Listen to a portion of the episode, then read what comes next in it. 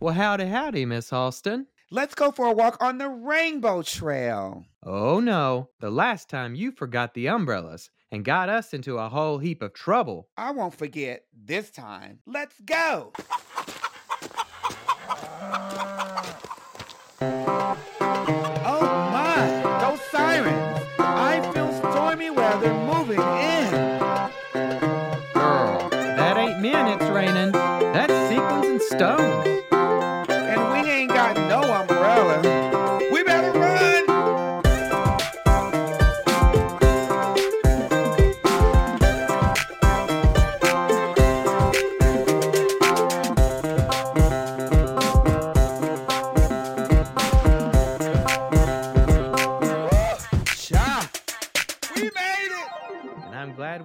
Each other to weather the rainbows. Howdy, howdy, y'all, and welcome back to Weathering Rainbows podcast. Uh, today we have a very important episode, um, probably one that I, I consider our most important um, because it deals with uh, the Bible Belt and coming out in the Bible Belt. A lot of our viewers are rural listeners.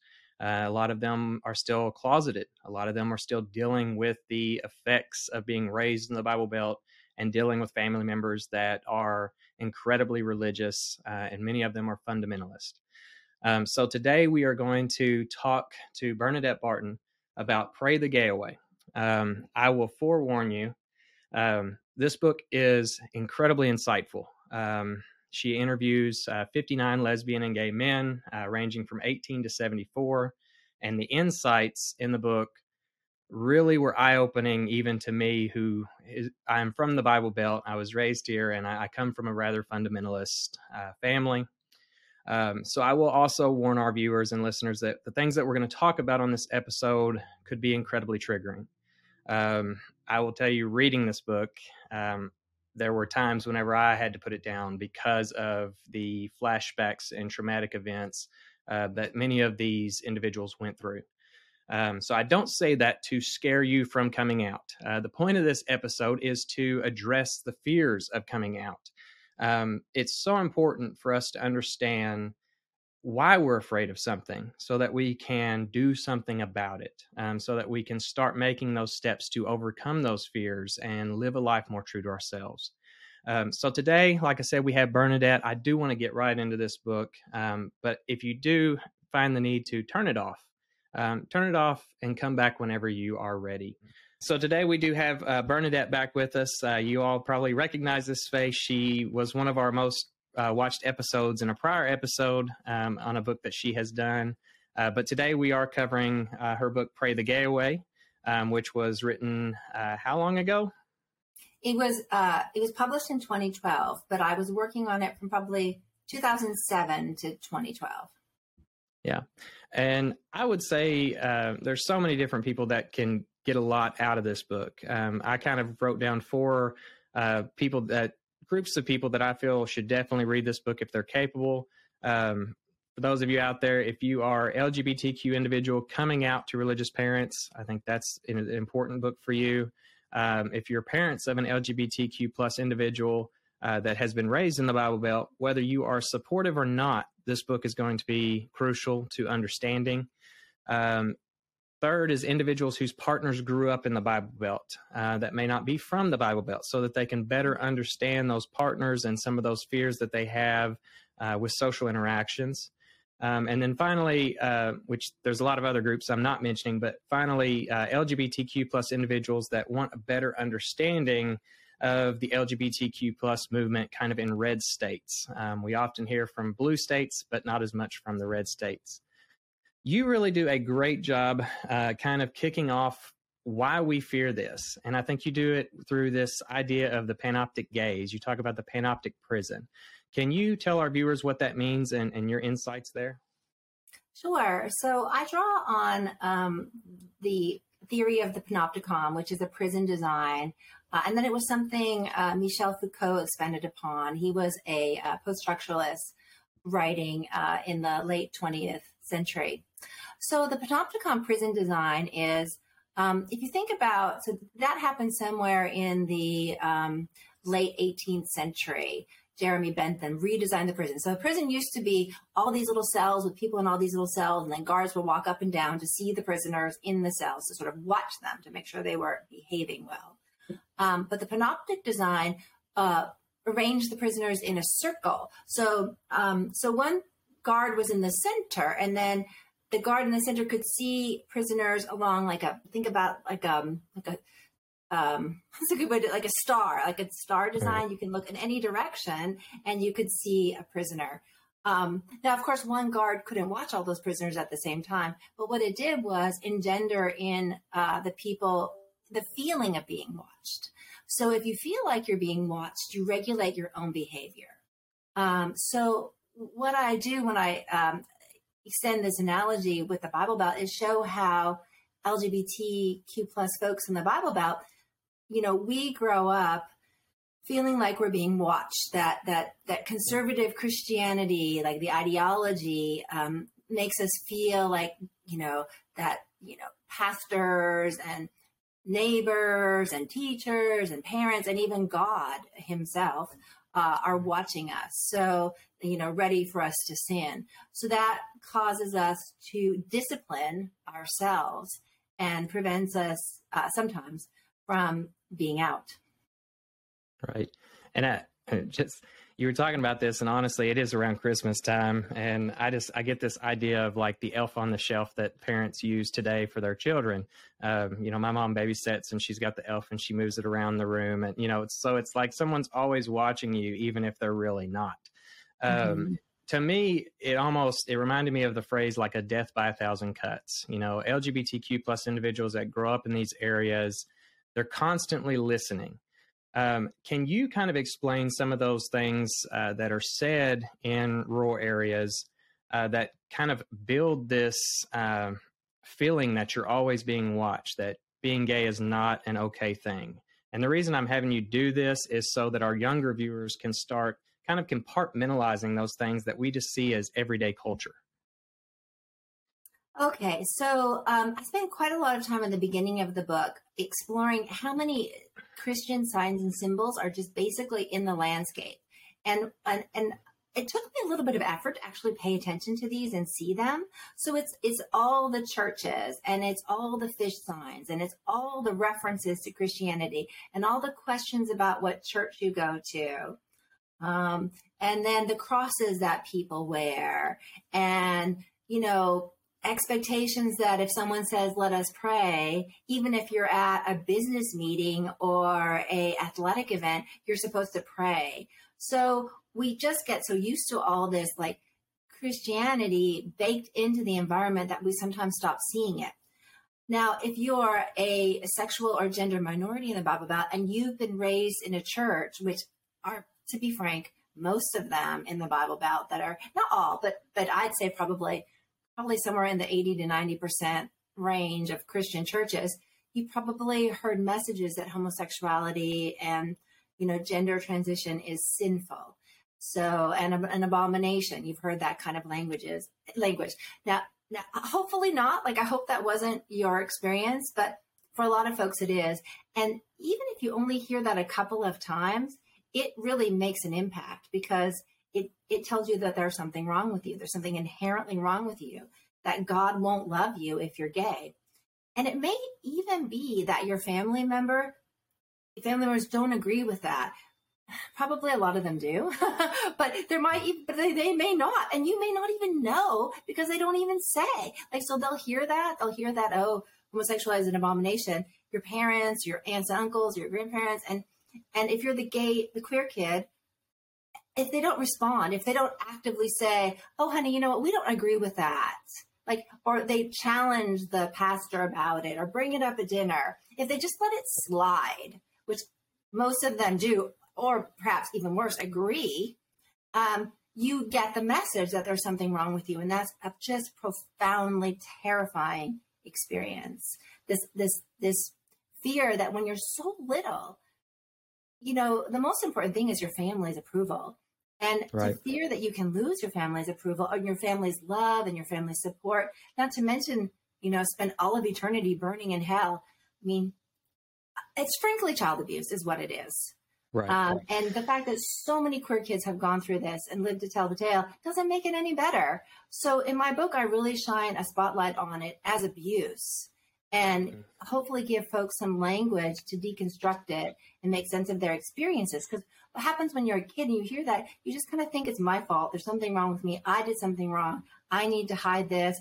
I should be ashamed. I'm bad. I'm wrong. God doesn't love me. No one's going to love me. On and on and on. Yeah.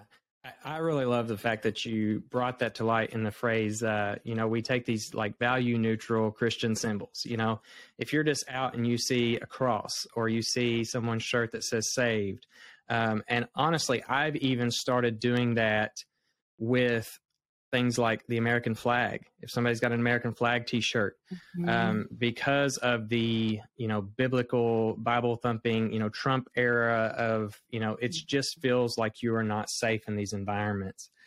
Um, one story I do want to bring out before kind of switching into um, a, a new topic is you told a story about um, that there was uh, churches that have you know gay choir directors uh, gay pianists those kind of things and there was almost this like unredeeming quality like you could not be redeemed could you uh, talk about that Well, there was a story that one of the, my participants shared, uh, and he he was in Texas, and he was a member of a black church. Is that the one you're thinking about? yes Okay. Yeah. He was a member of a black church, and black churches are interesting places. Um, they're they're they seem like they're a little less likely to just actively kick out, you know, a black member, but they do expect if they're homophobic, there to be uh, you do really exist in this don't ask, don't tell space. So um, the interview subject, uh, he I called him Robert in the book, and they're all pseudonyms he just told this kind of incredible story about this church that he went to and the choir director and the choir director was gay and he just created he managed to bring out this uh, the most amazing sound out of the choir um, so he was the music director and he just poured so much energy and time into this church and um, really did an awesome job and then he ended up dying of AIDS. And the church where he was the music director would not even hold his funeral there because he had died of a gay disease. Yeah. And so this just really struck Robert as, you know, you know, no matter what, you're just not part of us if you're gay. You're not one of us. and I, I really think as a kid especially you you start compartmentalizing those things you know I, growing up you know i was grew up in a fundamentalist church and i would hear you know gays are going to hell abomination all that kind of stuff from the pulpit but it would also be the things that were said outside of that uh, realm that really started to implant in me that that being gay was not okay um, and i started realizing that you know seeing these examples of people that even were suspected as being gay that there was no redemption that they could ever do in order to be a part of the church again. Um, so no matter how much you gave you just couldn't it was just there was no way to become a part of it. Um, so i definitely think that that is kind of what sets the tone of why we start to fear being gay um, in the bible belt. I want to switch now uh, to talk about the alignment and toxic the toxic closet that you bring up um, i love that phrase it's very um, eye opening to me. Um, but first, you kind of broke things down into the three parts that may not align with a person. Um, you talked about sexual attraction, behavior, and identity, and how that there are times when those three don't line up. Can you kind of give some examples so that people know where they might fit there? Sure. Um, and it's a real fun kind of uh, quiz to give a person. What are the three dimensions of sexual orientation? Um, and they are attraction, behavior, and identity. So, attraction is obviously who you feel desire for. Um, and that's something that we really can't control. We can't, we don't get to control who we feel an attraction for, or if we feel attraction at all in the case of asexual people. So that's just something we don't, we don't get to pick. Uh, and then behavior, of course, is who you have sex with, what kind of sexual activity you have. Now, it's best, of course, if behavior and attraction go together. Like, I'm attracted to this person and I'm going to have, you know, a sexual encounter with them. But they don't need to. I mean, and if you think about sex workers, they have sexual activity all the time with people they're not attracted to. So you can flat out, like, always engage in behavior as work Right. or, or a favor or whatever you want to do Right. and then the final dimension is identity. And then, of course, it's best if they all align. So I'm a woman who's attracted to women, who has sex with women, and I call myself a lesbian. That's all aligned. Um, but it doesn't necessarily work that way because so where, where attraction is something you can't pick, identity is something you get to pick, regardless of the other two variables. Um, and public health specialists have a category called MSM that uh, is shorthand for men who have sex with men. And that's to describe men who are attracted to men and who have sex with men, but do not call themselves gay or bisexual. Right. So you can be and, attracted to men, have sex with men, and still call yourself heterosexual because identity is what you get to pick. Right. And uh, I actually I just got through watching uh, the story of uh, Tammy Faye Bakker and her husband and stuff like that, and that's kind of that example of you know someone that's high up in the church that that is attracted to men that has sex with men but never identifies as homosexual. You know, so it there is these three components to kind of the idea of being gay. Uh, one question I have though is uh, so for instance, I think there's opportunities whenever someone doesn't necessarily hide one of those things so say you know they may not identify as being gay even though they kind of fall into the other the categories but there's also this uh, thing that kind of happened to me in which i after coming out felt almost that i had to overcompensate in one of those areas so for me i had to like overcompensate in my gay identity to prove to my family mm. to prove to society uh, you know, I had to dress differently. I had to act differently. You know, I had to kind of do more in the behavior and identity to prove that. Did you find that um, happening a lot within uh, your research? You know, that's not something I really explored, but now that I think about it, I, I, think psychologically, a lot of people go through that phase where they're trying to express an identity, and that those are the tropes that society gives you for how to express it as a way to sort of prove to yourself and others. So I would say that's pretty common. And in fact, folks did talk about that. If you remember in chapter three, I, I write about um, Joshua, and his is a big, long, complicated story. But one of the right. things he did was have a whole, um, you know, suitcase of gay clothes in his uh, trunk of his closet, and he would of his car, right. and he would change what depending on where he was. Yeah. Um, and we will definitely get into his story uh, very soon because it's it was one of the most touching ones for me. Um, I, I, do want to talk about um, you meant, you talked about flaunting sexuality, um, and while what I was doing wasn't necessarily flaunting sexuality, we often hear the the phrase of you know I just wish they didn't flaunt it as much or uh, that sort of thing. Can you uh, talk about how that that fits fits in with this idea of the toxic closet? Yes. And in fact, I spend a little bit of time calling out that phrase as just flat out bullshit. Like that's right. an illustration of just double speak. That is like domination politics at work. That's heterosexuals, you know, framing the debate in a way that keeps LGBT people, you know, on the ground with their boots on our necks. It's bullshit and it totally pisses me off because it's just ridiculous. Because first of all, heterosexuals constantly flaunt their heterosexuality. Like every second of every day, heterosexuals are talking about how heterosexual they are. They're talking about their husbands, and they're talking about their yeah. kids, they're talking about what they did on Saturday night, and they're talking about the barbecue. They're going on and on and on. So, um, so anyway, that's one way that heterosexuals are constantly flaunting their heterosexuality. Um, and they don't get to pick for us either. Like they don't get to say how gay or not gay we get to be. And for them right. to assume that they have that right is incredibly patronizing and offensive. Yeah. And it, to me, the uh, idea of flaunting, it's more the regulation of the identity. And I think that's what we see the most struggle with uh, in the Bible Belt region um, is, you know, we, we have a lot of people that fit in those first two categories of, you know, attracted to males or something. And then also, uh, you know, the behavior of, of acting upon it. Um, if you go on Grindr or any social app, you will see countless um, faceless profiles um, that are out there.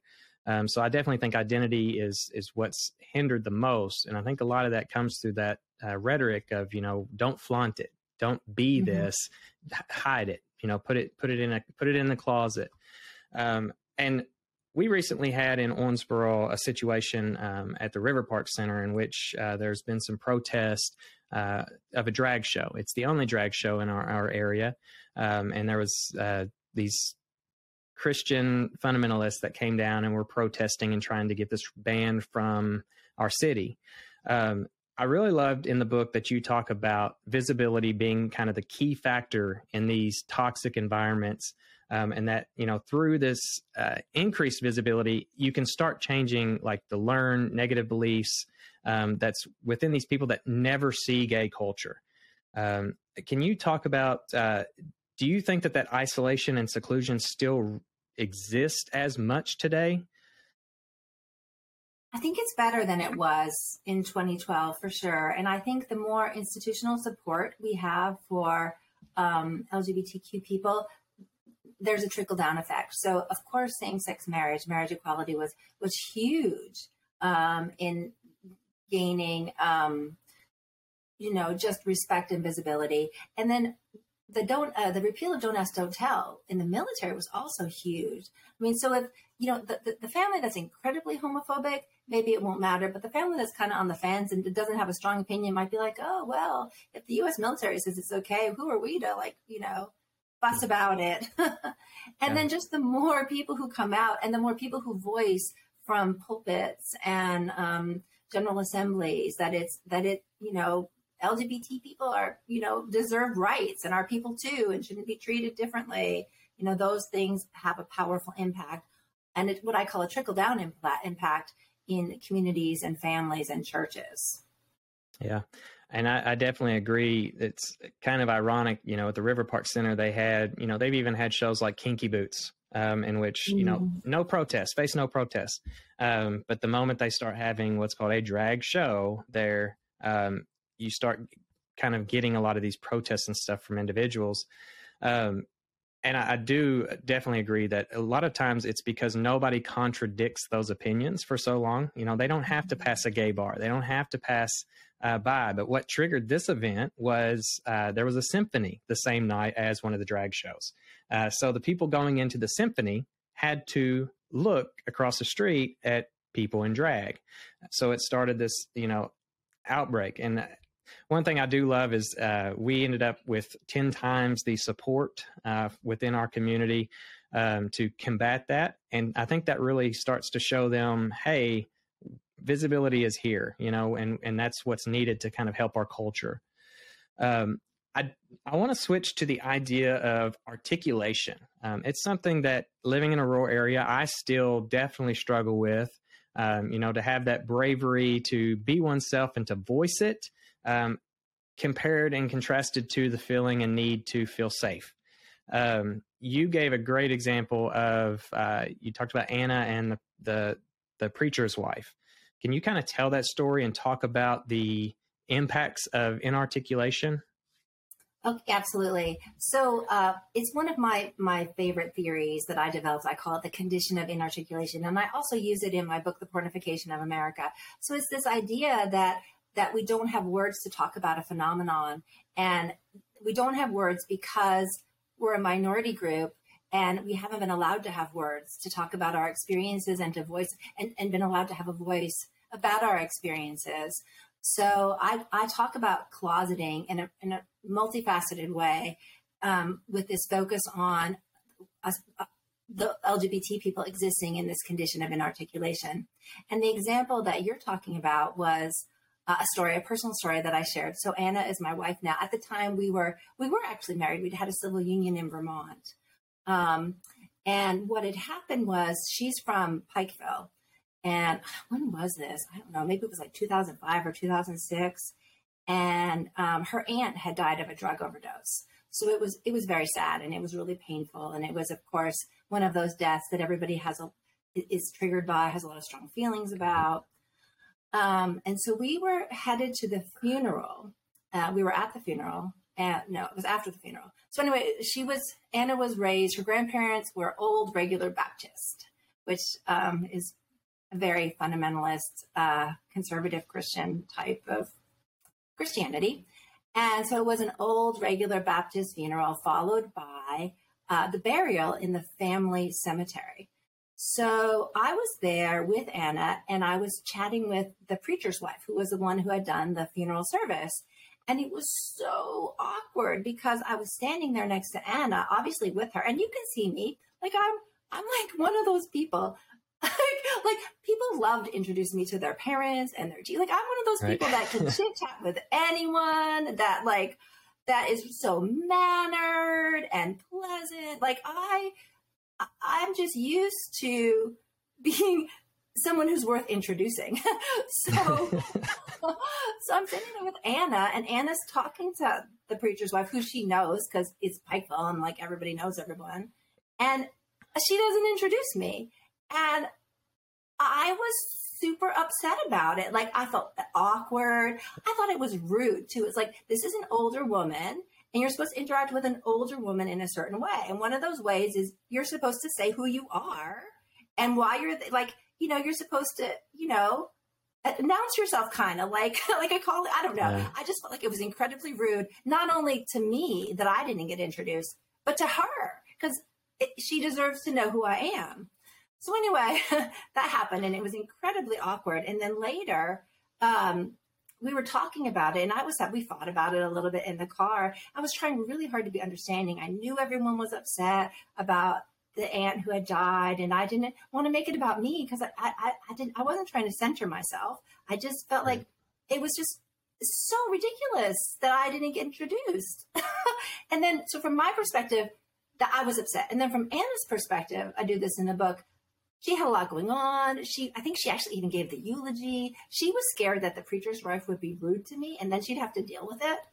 So she, she just didn't have the bandwidth to do anything more than what she did, which was to make very kind of wily small talk. Oh, a lot of Bible Belt gays are really good at making wily small talk that doesn't reveal any personal information. And Anna's an expert at it some gay people you might have noticed if they grow up with that Bible Belt stuff, sometimes they're not good at talking. Like they almost have a chip on their shoulder and they're like stuck with talking. Um, and I don't say that in a judgmental way. I think it's just an adaptation to not being able to actually yeah. speak about yourself. But in Anna's case, she's good at speaking and she just is careful about what she reveals.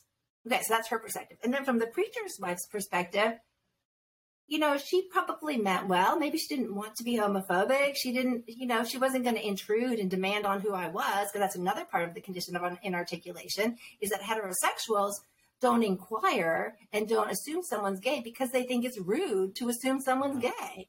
So it's like this incredibly complex set of dynamics that happened in just this one moment. And there were three really distinct perspectives. And you know, the question is what would have had to change for us to connect in a different way? And, you know, yeah. Visibility I, is what I wanted, but not what Anna wanted. And then the preacher's wife might have been actually flat out rude. And then that would have been super stressful. Yeah. And I, I, I love that story because there was so many different dynamics going on. And, you know, that was one of the things in the book that really stood out to me because I had never kind of framed that. So I love that you framed it as, you know, this inarticulation and the idea that you've got to consider everyone's viewpoint and why that there may or may not be doing something. It may not be for the reason that you're thinking, you know, Anna may have been concerned that, you know, something bad could have happened to you. And that's why she, you know, protected you rather than, you know, what you wanted, which was visibility. Um, and I am positive that all of us have had those experiences with our significant others and and various things out there. Um, one kind of turn on that is uh, so, and I'll use this as an example. Like uh, the other day, I was literally yesterday, I was in the store um, and I was you know paying for something, and I, there was this man and his younger. Uh, I guess nephew or something with him, and talked about. He was like, "I don't have any money." He's like, "Because I gave it to my homeboys, um, and he's like, well, you should have given that to the girls uh, because they can at least give you something back, you know, which is in that's in its own accord bad, you know, dealing with that. But in my mind, what I immediately go to is why can't the boys, you know, like, you know, why can't he hear that being gay is okay, you know, that sort of thing? Why was that even really brought up in that scenario, you know? And I just want to like, my inner self is wanting to like make some sort of comment to just be like, dude, don't say that, you know? Uh, but what I find is, is whenever we're in these situations and when it's, just one of us. Um, so I know, like for instance, you address in your book, uh, whenever you come out to your class, you often do it through kind of a passive way. You know, my partner Anna and I went on a date. How do we, as uh, single folk, mm. find the strength uh, to interject and to open up whenever we don't have that? Uh, or are there passive ways in which we can reveal that without dropping that bombshell? I guess is a good way to phrase it. Yeah, that's a good question because it, it is very e- it's easier to come out by referencing a partner because it's just casual and then people can kind of take a beat. And I did that all the time whenever I was with someone. So like I can mm-hmm. totally tell the difference of whenever I'm with someone, I'm a lot more confident to say, you know, my partner and I or, you know, my boyfriend and I went to dinner or, you know, whatever. But whenever I'm single, I struggle to voice those concerns. Yeah. I mean, I guess if you're single and you're looking for someone, which again, you're still dependent upon the idea of a partner to, to ease the way, you could just be like, hey, you know anybody? You know, I'm looking, I'm on the hunt here. yeah. But, I mean, yeah. it does center your romantic life in a way that maybe you don't necessarily want to do. You want to let someone know that you're gay without without making an announcement. See, that's another illustration of the right. condition of inarticulation. Is like there's no easy words to come out if you're single. So it's an illustration of a hermeneutic injustice, you know, lack of words among oppressed people to express their experience. Yeah, and I definitely think that that's uh, part of what triggers the uh, identity shock that a lot of us uh, kids that were raised in the church go through of you know dressing more gay and and mm. trying to allow people to identify it on us without us having to say it. Um, especially, I mean, for those of us that that can pass. You know, I can walk down the street and mm-hmm. nobody knows. And I've literally had family members that you know, or people that are dating someone, and they like, you know, my uncle's gay, or you know, something like that, and their partners are like, "What?" Like that he revealed no signs whatsoever that he was gay. So, mm-hmm. like, I think we do a lot of that um, with our fashion choices and stuff like that to kind of start uh, passively uh, kind of revealing that about ourselves. So I just kind of wanted to see your opinions on it. Um, I want you to talk about this idea of because uh, we're going to start getting into the more of the religion topic, um, the idea of discredited versus discreditable. And I believe the quote in the book uh, it says, "While 95% of my informants uh, believe that their own sexuality uh, was something ascribed, immutable, or out of their control, uh, and hence discredited." More conservative Christians institutions teach that homosexuality is discreditable and thus a choice. Um, what were the other? What did the other five percent think on that? um, well, some some LGBT people do see sexual orientation in terms of choice, not the same way that well, I guess a few did see it in the same way that conservative Christians do because they were raised in deeply conservative Christian households and they perceived an element of choice. Um, but there, among a, a, lot of progressive LGBT people, the idea of seeing sexual orientation as a choice is um, is is common. That that that that sexual that that that that sexual desire can be changeable. I'm personally in my experience, I think it's more fixed than fluid. I think that, and in fact, most almost everyone that I interviewed described their um, their attraction is a in a born that way manner. And even if you think about bisexuality, which is the capacity to be attracted to the same gender and other genders, there's often a very born that way quality to that too. You can't stop that. Um, so uh, I'm someone who always believes people when they say this is my experience. So if people are saying their sexuality, their sexual desire is changeable, that's not for me to say it's not. But I, you know, in my experience um, as an expert talking to lots of people about it, almost everyone I've come into contact with would, you know, see it as more fixed than fluid. Um, my question, I'm going to play devil's advocate here. Um, so, viewers out there, there in no, no, form or fashion do I believe what I'm about to ask this question um, those you've talked about you know sexuality being attributable to three different traits: attraction, behavior, and identity. Um, if homosexuality is all three of those traits combined, and we're only viewing attraction as the uh, item that is not changeable. A lot of your biblical scholars and stuff will say that, you know, well, you can still change your identity and behavior. And if those are part of homosexuality, um, how can a person not then sort of change um, the idea of being gay? So, can they not live a righteous life by just changing their identity and behavior, uh, even though they still have this attractiveness component that they can't change? Well, I have two answers for that. And and one would be surely, you know, a lot of folks could have sexual behavior with someone they're not attracted to. Is that a meaningful and authentic life? I would say probably not. Satisfying life, happy life, probably not. Is it possible? Probably. Certainly has happened. So yeah. But I also think it's a good idea when you pose this to flip the script and ask heterosexuals about their attraction. And and I do this uh, with uh, in public talks and in the classroom, and I ask the heterosexuals in the room. So tell me when you knew you were straight, and I actually really have them answer. I'm like, and so so they start answering. They're like, oh, I was six, and oh, I was twelve, and I was like, well, how do you know? How do you know for sure? And they're like, oh, I had this crush on this little girl. I just knew. I always felt that way. On and on and on. I'm like, I believe you. I say, and then I say, well, what and this is a question gay people are asked, well, how do you know for sure if you haven't had a same sex experience? Right? Isn't that what queer people are asked yeah. all the time? All the time. Point, yeah. And at this point, I don't make them answer because I'm not trying to put them on the spot with that. But I, I'm, I'm just trying to get them to think about it. It's a thought experiment.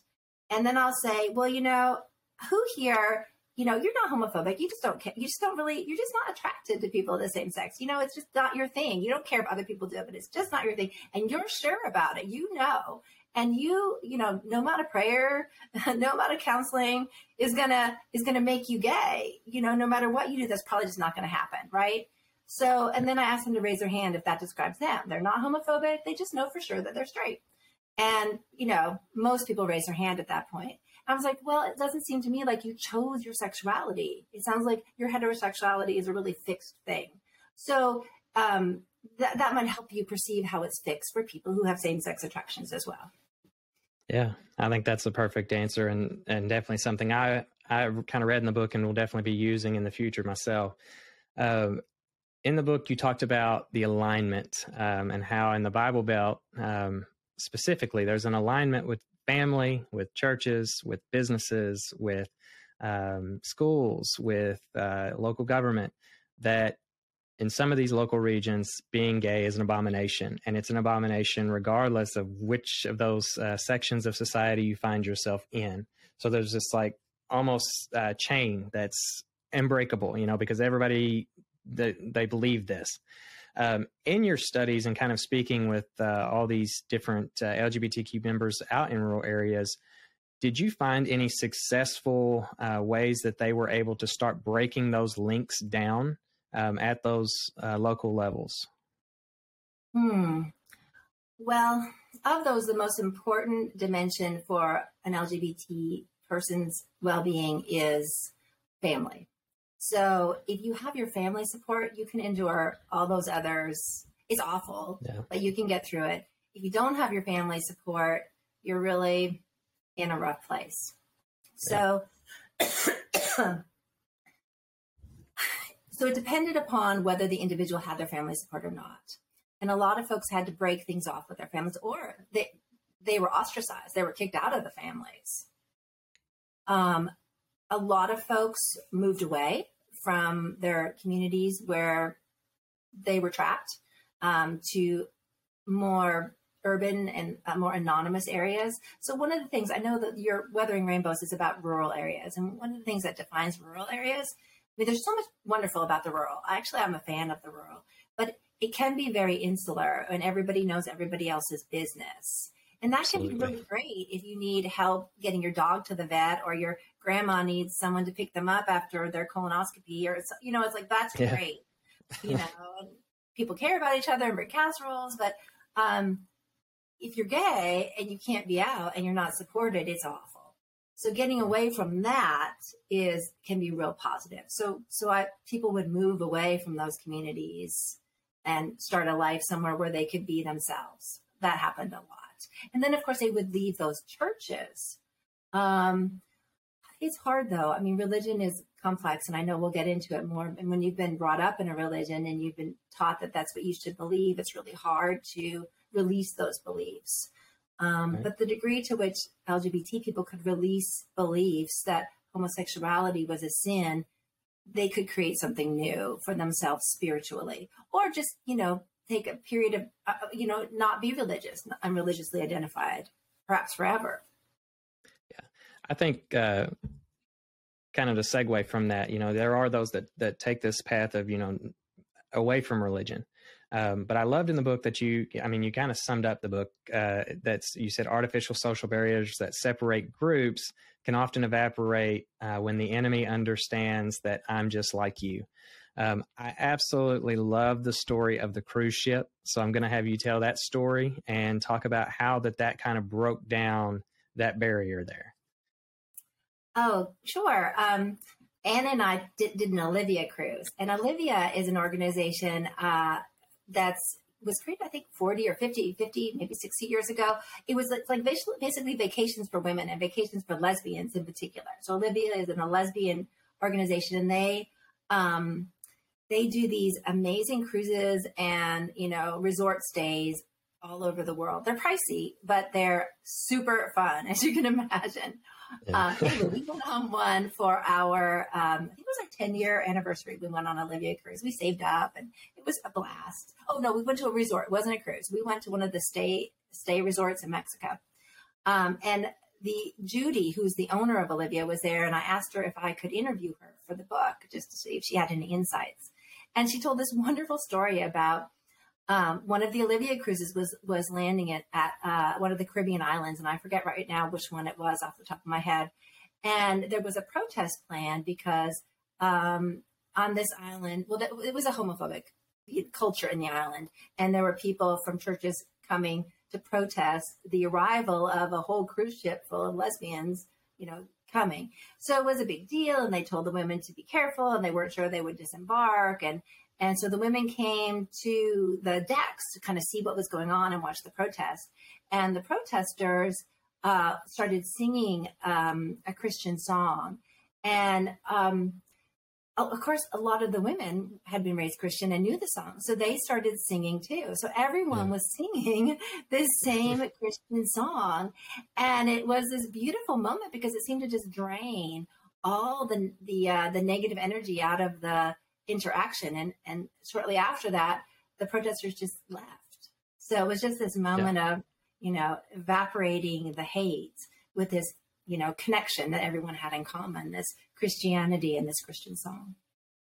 I, I love that story, and it's it's something that I've started uh, talking with people more and more about. Is a lot of times LGBTQ culture we uh, embrace our differences so much. You know, we have our drag shows, we have you know uh, our pride events and different things that are that are kind of different from uh, heteronormative culture. You know that, uh, and that's a lot of times what you know people see the most. And I, I love that story because I got to thinking about all the possibilities to bring your families into an environment to where they may not be uh, accepting if they completely know what's going on. But for instance, uh, bringing your family member to the gay chorus or uh, something like that, that, you know, you just tell them, hey, you want to go to this choir singing, you know, event. And then they get there and they can kind of see that, you know, they're singing gospel songs up there, you know, like there are gay people that are, that are Christian, you know, there, there's people that are like us. Um, so I definitely, I love that story. A question I, um, I have, I'm hoping you can kind of address some younger audience members that may be coming out for the first time. Is there any rhetoric um, that you think that has been somewhat successful from uh, younger gays that are coming out uh, that can kind of remind their families that they're they're the same person or they're just like you that that mentality um, other than just dropping that bombshell of you know I'm gay. Um, mm. Is there any advice there? I, I think it's kind of fascinating that um, young people are coming out younger and younger and younger, like stories about 10, yeah. 11, 12 year olds at pride parades in Chicago. Just, and I think that more and more parents, well, especially not in the Bible Belt, are supportive of their kids. And, and I also think it's just kind of tragic and heroic at the same time that so many young people don't even think there's anything weird about it. So they don't even understand that they're doing something, you know, that could get them some blowback when they come out, especially if their families yeah. haven't been very, you know, virulent in expressions of homophobia. So they can be shocked um, by, you know, teachers and parents and religious leaders reacting negatively. Um, in terms of rhetoric, you know, what I think is valuable is just not being afraid to talk about it. And I know sometimes it's hard to find the words. And I will say that um, in my own experience, I came out at 27. So I was really a lot older. And, and um, I, so I was adult and I was a feminist. I had a strong critical consciousness. I just, I was clear. And my, most of my family was really supportive, but my dad was shockingly not. And I was so surprised because it was just really, in my experience, very out of character for him. And I said that to him. I said, Dad, and we had a period where we didn't talk as much.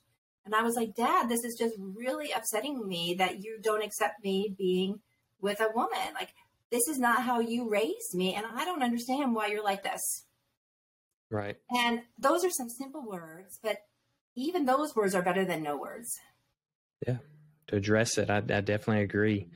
Um, there was a, a, a, line in your book uh, from one of the, the members that that talked about um, how that they let me read the line. Um, he said it was actually very helpful for him personally to come out uh, that he could talk about being gay and that he could relate to other gay people uh, without the uh, um, without having to immediately abandon or change his faith drastically.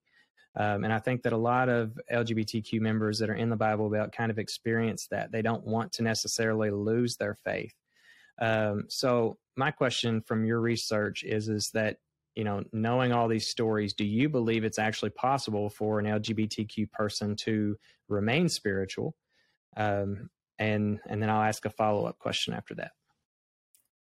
Um, Yes, absolutely. Christianity Christians don't own spirituality. right. well, for sure. Like that is an internal thing, your spirituality. And that's that's that's like your body. That's that's you. You get to have that. That no one can take that away from you.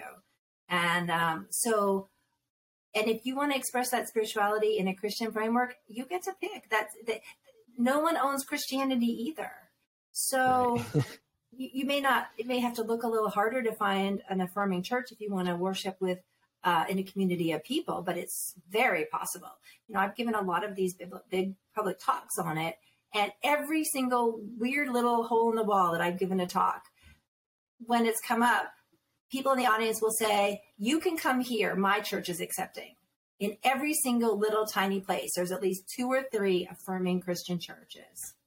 But you know, maybe you don't want to be Christian. Maybe you don't even believe in Jesus. Maybe you think the whole thing is just not your cup of tea. Well, there's paganism and then there's Hinduism and then there's just meditation. There's your own spiritual path. So you don't have to be trapped in Christianity. You know, we some people argue that raising any child in a religious faith is a kind of child abuse because people should choose their own spiritual orientation. Yeah, I think that's that's a great answer to that. Um, the uh, next topic I want to discuss is uh, regarding expectations. Um, so we're going to start getting into some of the more uh, tragic stuff that we're going to talk about mm. on this show. So, uh, for those of you that are listening, this is a, a point in which I do want to caution you uh, about going forward if you're not prepared.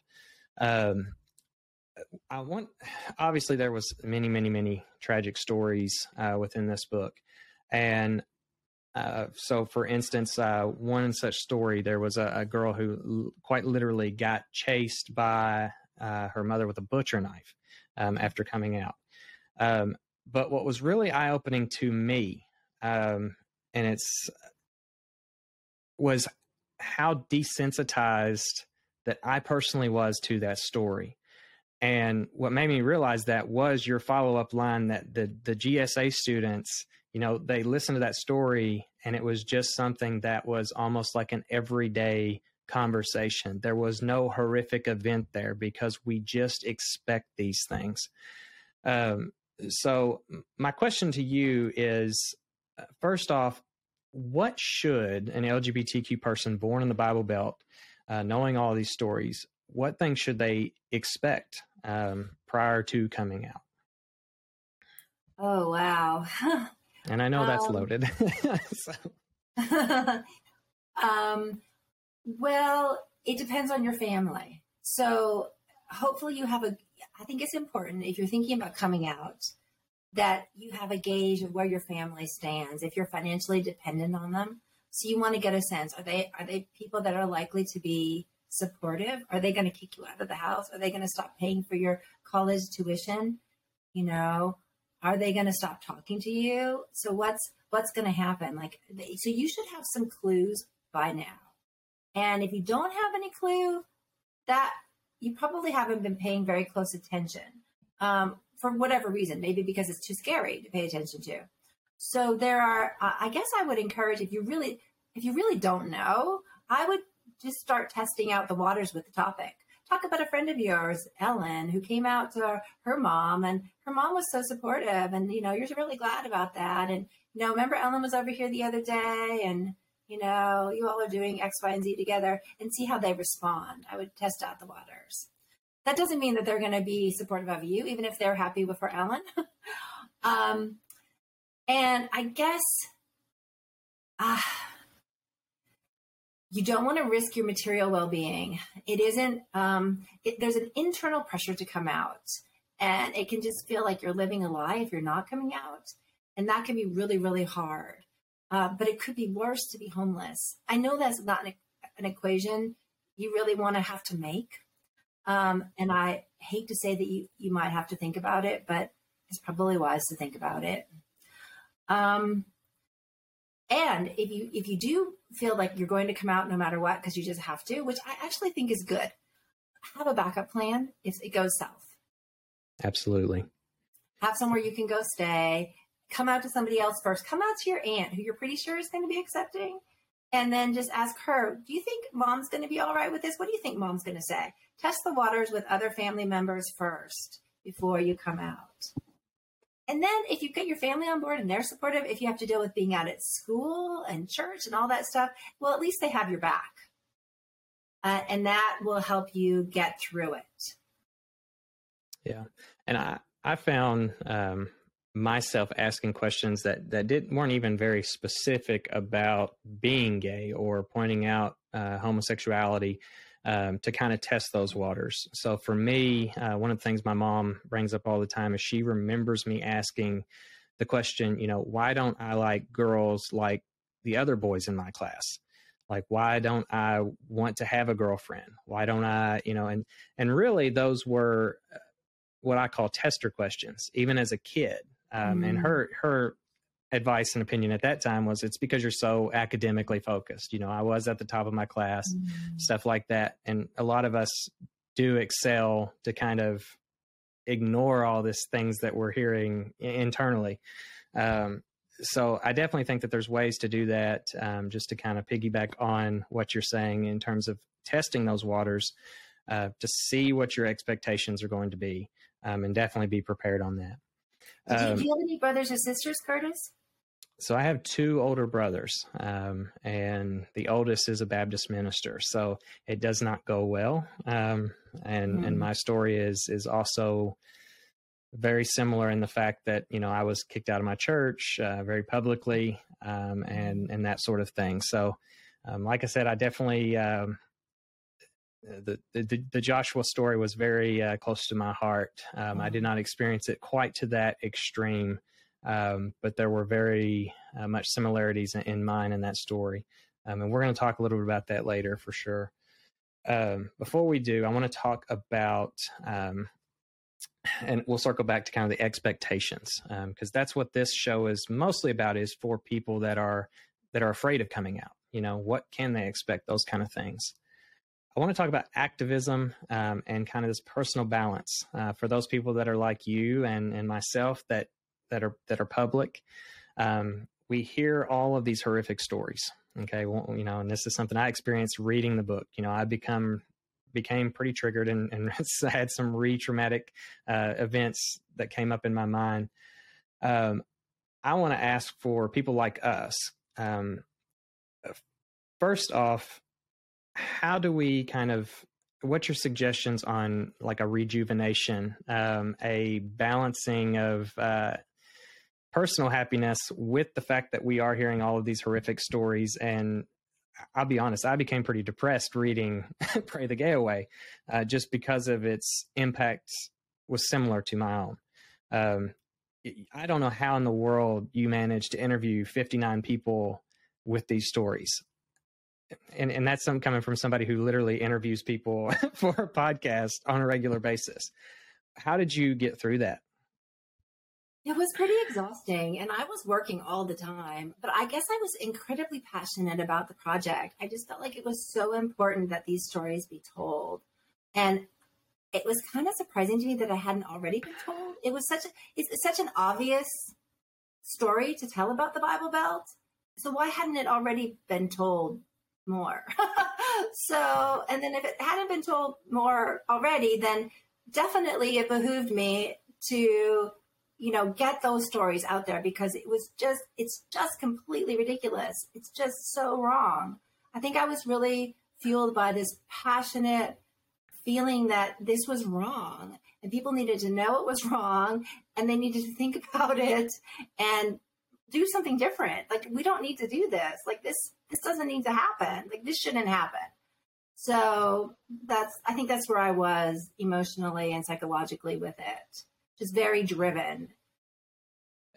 Something that we've talked about in terms of we become desensitized to these stories. I mean, it's it happens so frequently. You know, um, I know the movie Conversion just came out and stuff like that, and it's just my question to you is how do we fight against uh, that desensitization uh, within our communities Mm. Um, you know, how do we become like rightfully angry, kind of as you were, you know, this passion to do these things even whenever they hurt?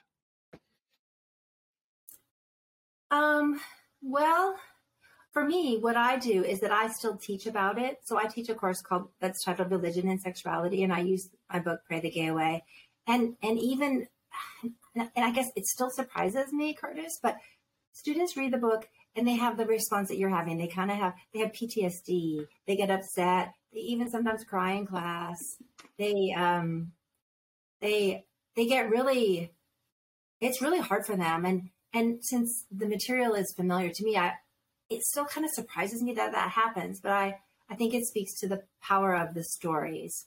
So yeah. I keep talking about it and I keep kind of talking about it in ways that show them that it doesn't have to be this way. And then I expose them to like a wide variety of religious perspectives uh, and, and, and encourage them to think just in, in lots of different ways, open up their minds about belief systems and then about their own internalized beliefs about LGBT people, including possibly themselves. And I find that journey of transformation for them to be just so empowering for them and for me that that really helps me from uh, getting desensitized. Yeah.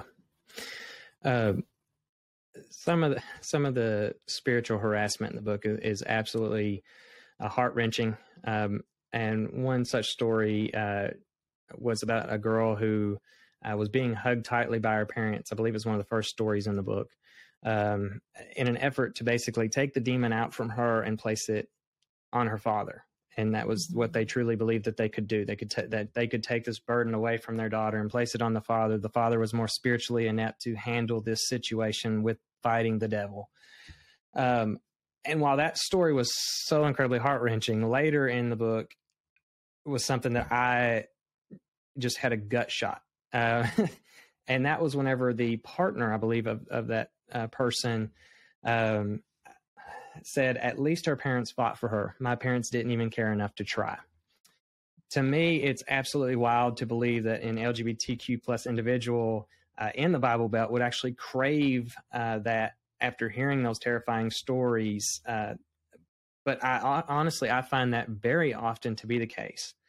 Um, do you get a sense that those individuals are actually more harmed by parents that are completely apathetic and neglectful on the topic, or those that are actually experiencing this spiritual harassment? Uh, they're both incredibly harmful.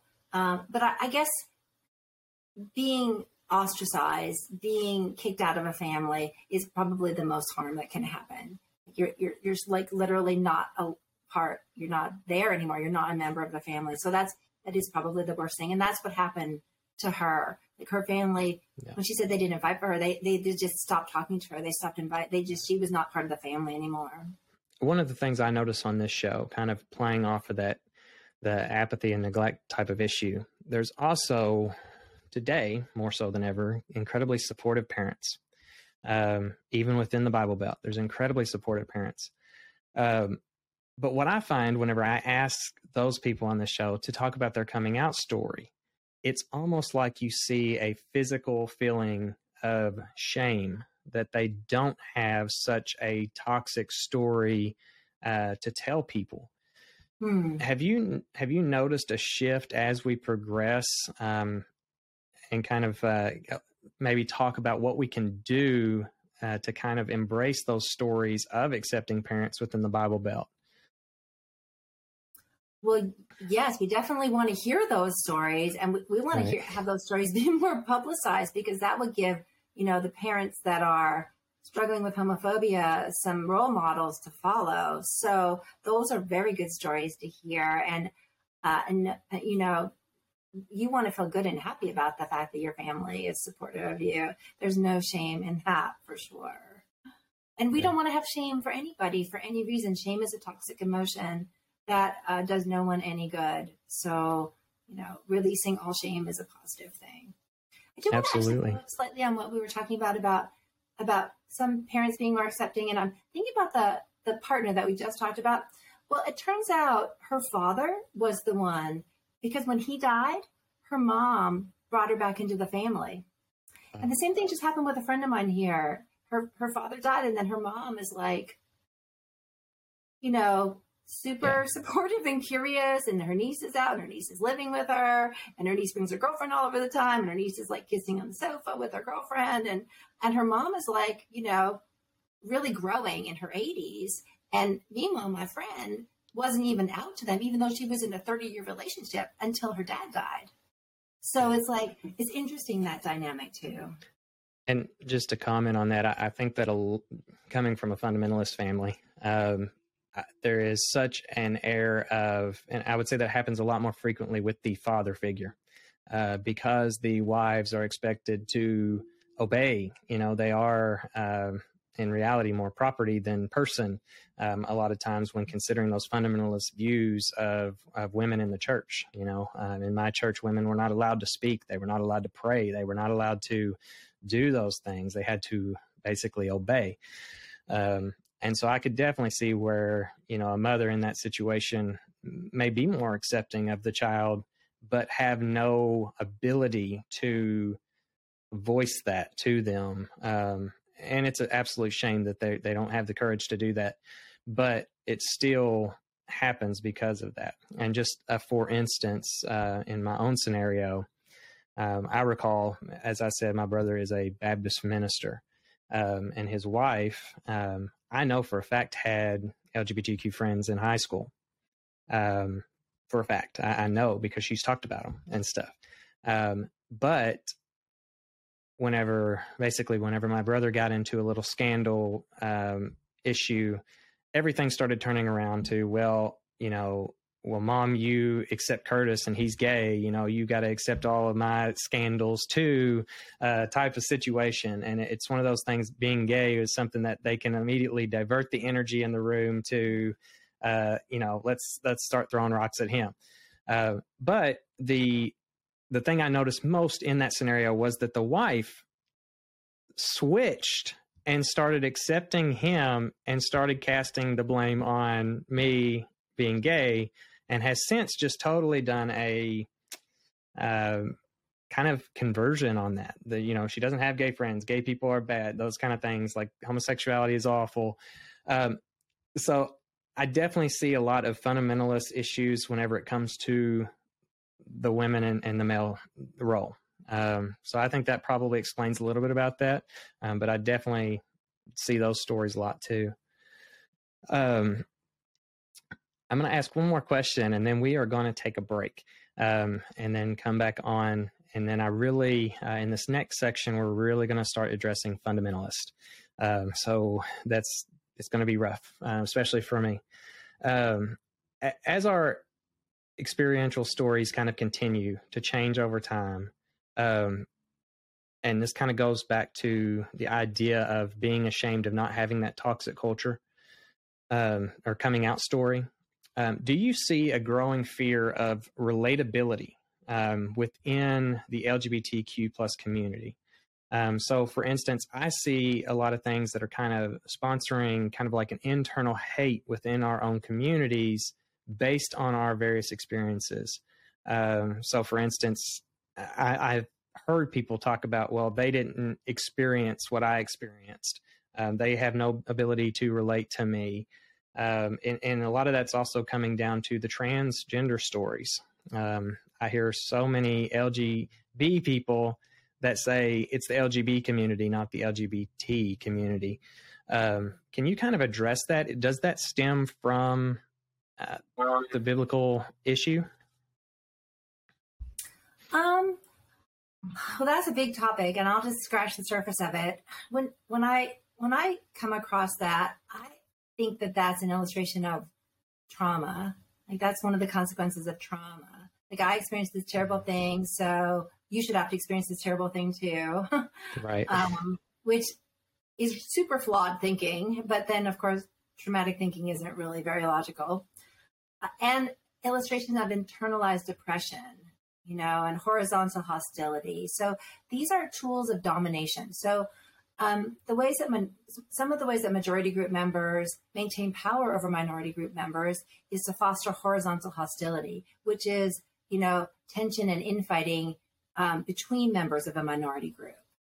So pitting LGBT people against T people or B people against everybody is it just is a way it's like the lobsters in the pot like people will keep themselves down and you don't even have to do the work of oppressing them if they're oppressing themselves um, yeah. so I, I, see that happening it's just basically the politics of domination and we we grew up in a, a culture of domination so of course we've learned all this so we have to deprogram ourselves and then we're going to keep finding like knee-jerk reactions at times that to, to groups that are different than us so you know, trans people who go through gender identity change. I mean, that's really different than being gay and coming out as gay. And a trans person can also come out as gay, but that can be foreign to gay people. So they have to work at at learning about that and thinking about what that means to them in a way that's loving and be an ally. And um, so that requires you know, critical thinking that not everyone is equally good at and equally educated in,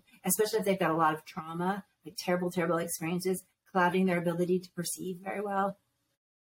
Yeah, I, I think that's a perfect answer. And I definitely see this a lot from, uh, you know, more conservative individuals within the LGBTQ community. Um, and unfortunately, I do think that it is it does stem a lot from our traumatic experiences, our, our biblical upbringing, and, and those kind of things. So, um, you know, it's kind of like, in a way, I see these individuals doing a lot of what kind of like my brother did in that scenario of, well, their sin's worse than mine. So let's uh, point to them so that everything's okay uh, for me type of situation. And so that's something I, I, definitely wanted to address just because I know there's people out there experiencing that um, and to kind of combat that within uh, ourselves. So, um, on that note, on that, can I comment on that story real quick about with you and your brother? Is that yeah. right? Because I think that happens quite a lot. And I think it's just so wrong because he, I don't believe in sin. Like, I don't I actually don't think that, like, I'm not a I don't believe in sin, but if I'm going to use the sin paradigm, his sin is definitely worse. like his sin is like indescribably, indisputably worse because whatever it was was a choice. Yours is not a choice. So for him to like take something that's a choice and conflate it with something that's not a choice to manipulate everyone and to attract attention from his flaws is just infuriating. So I'm super mad about that on your behalf right now, just thinking about it. Uh, well, I, I, definitely appreciate your fury because you know I, have I've experienced that too, and that was uh, you know a lot of things like that happen uh, that are very traumatic because you know you you feel like everything's going good, and then when something bad goes wrong in someone else's life, all of a sudden the spotlights get turned to you again, um, and I think that happens so much in the Bible Belt because, uh, as we'll discuss in this next uh, part uh, dealing with fundamentalist uh, culture of that being gay is the worst sin imaginable. Um, so I am going to pause us here. Um, it's already been a great discussion. I think people are going to really get a lot out of this. Um, but I'm going to pause and then we'll continue uh, after this break with addressing fundamentalist. This interview segment is sponsored by Just Fund Kentucky. Just Fund Kentucky is an endowment that supports the many community groups that are fighting for fairness and equality around the state of Kentucky. To learn how your organization can apply for this grant funding each year, go to www.justfundky.org. Again, that's www.justfundky.org.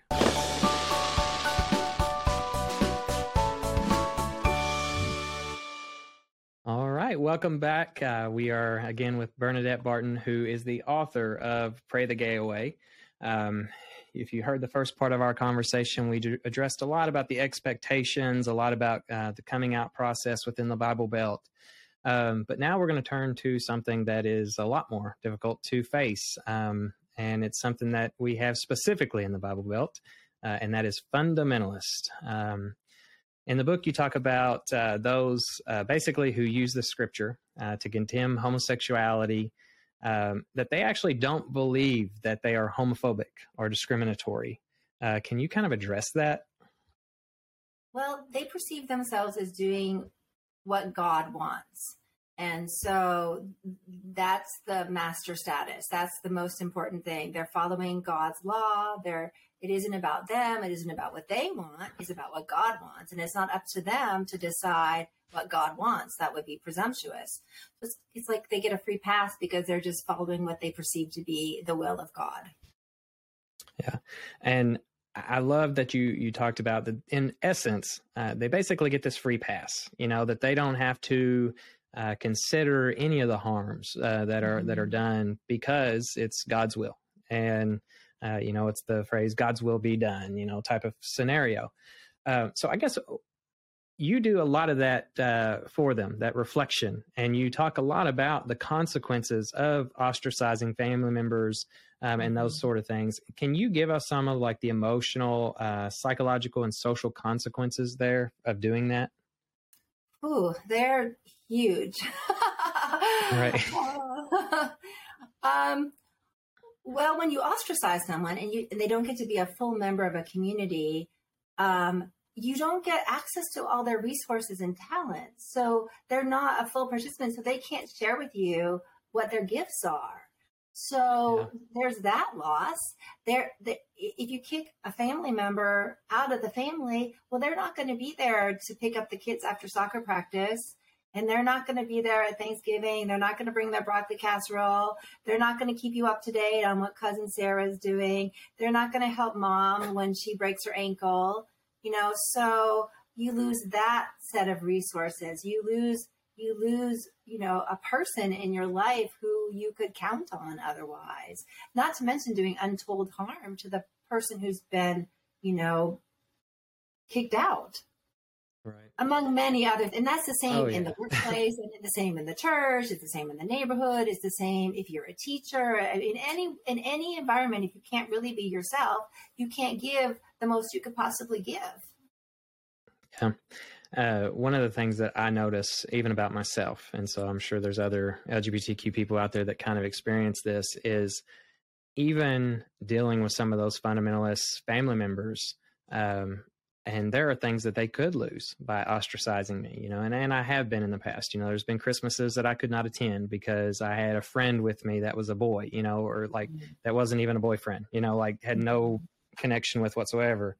But I have had those experiences and it's, it's caused a lot of loss for my nieces and nephews and various things there that, that they could have experienced, you know, um, uh, probably am the most successful person in our family um, in terms of you know academic level and achievement and that sort of thing.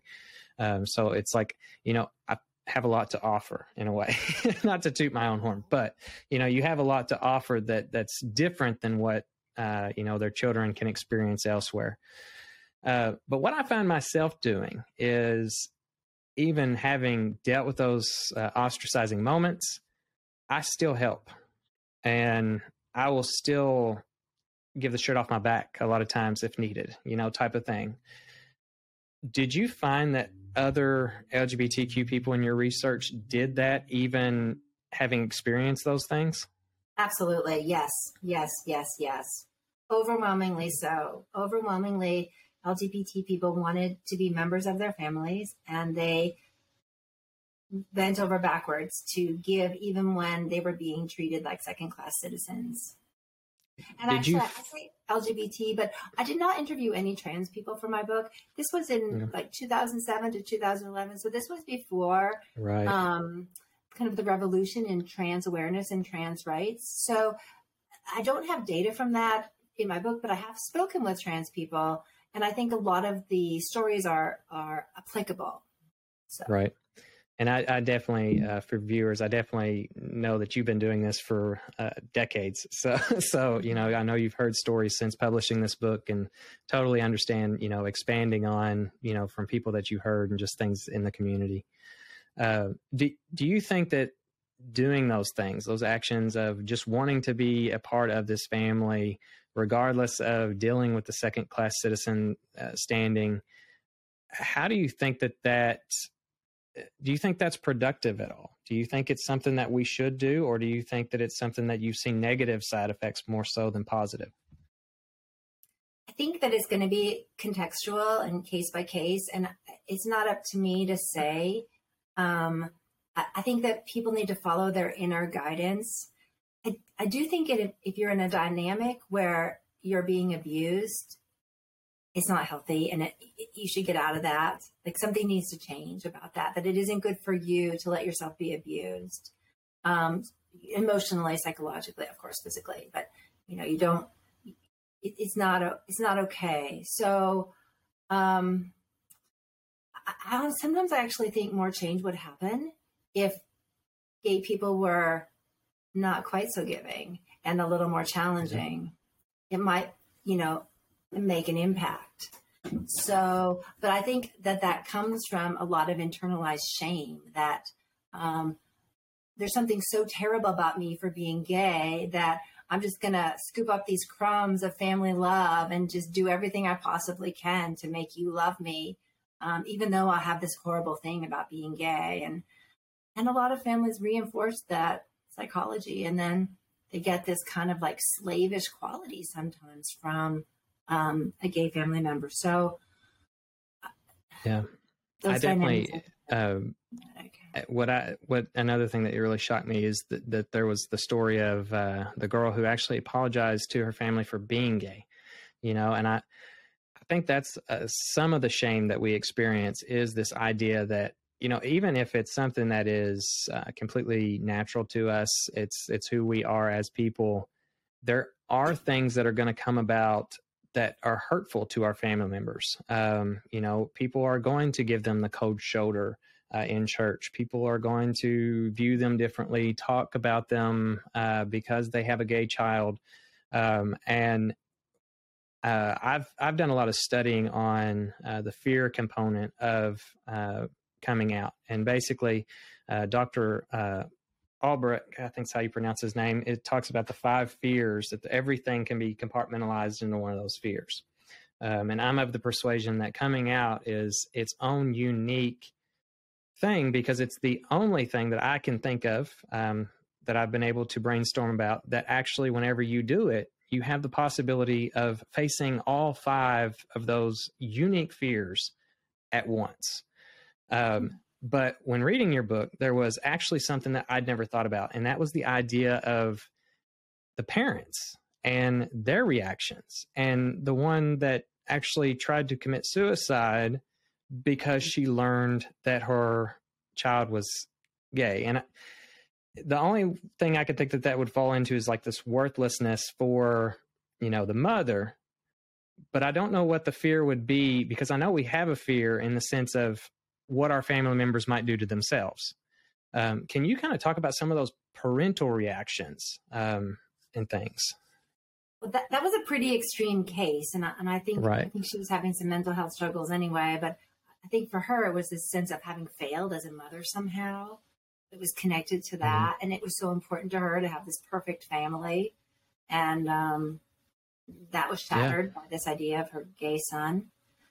But but uh, some families they they are very much about what other people think, and this idea that somehow a gay child. It's very it, there's a lot of I call it, well, I don't call it. I draw on Erving Goffman, who's a sociologist. He uses the phrase sticky stigma. So there's a lot of sticky stigma with homosexuality. And um, so parents think that gay children can bring dishonor to the family, can can make them look bad, may make them get kicked out of their churches, may make the neighbors talk yeah. about them, may make their own parents ask them what they did wrong. How did you end up with a kid like this? Are you such a terrible dad or mom that your kid is like this? And just, you know, all that stuff they're dealing with if if they are in that kind of homophobic culture. Yeah. Uh, and a lot of our viewers are actually parents. I mean, a great deal. I would say 40% of our listeners, um, from my kind of rough standards, I would say are parents of LGBTQ children. Um, some are looking for guidance. What would you kind of advise them if they are having some of those kind of feelings to kind of reflect on um, so that these kind of things don't happen? I guess is the, and I know that's a very deep question, but um, maybe you've had some experiences when, when doing the research there. Well, I think it's really uh, valuable for parents to join PFLAG, the Parents and Friends of Lesbian and Gays, and that that connects them with other parents, and then they can share stories and tips and advice, and that is just incredibly powerful and valuable. Um, and then there's just lots of reading you can do. I think my book's honestly a great place to start in terms of yeah. laying out the dynamics of what's going on, and and what I hope my book does and my work in general is is allow people to take all this internal stuff that's unprocessed and um, somehow baked into us through socialization and belief systems and take it out of us and put it out there, externalize it and say, this isn't about me, this is about the culture. Like I don't need to accept all these ideas that the culture told me. Like I I get to pick. So let's walk through all these ideas and see which ones I actually really agree with.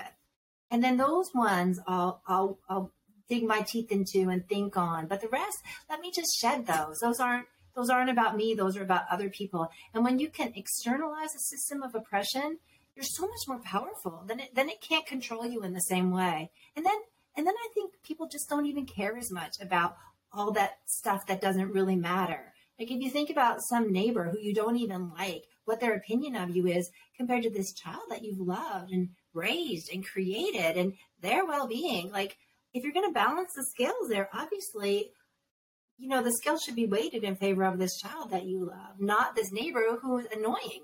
Like so, right. so it helps you release your, your, you know, your concern about what the neighbor thinks. Good. Right. I I definitely agree. Um, one thing that I, I want to address because I know that I, I do it, and this is a chance for us to kind of talk to the parents out there uh, listening to this show, is I know for me, even though, like for instance, my mother's uh, accepting. You know, she has come a long way from where we we started, but she was accepting from the time point I came out. Honestly, as someone who was truly unconditionally loving, and so I'm so thankful for that.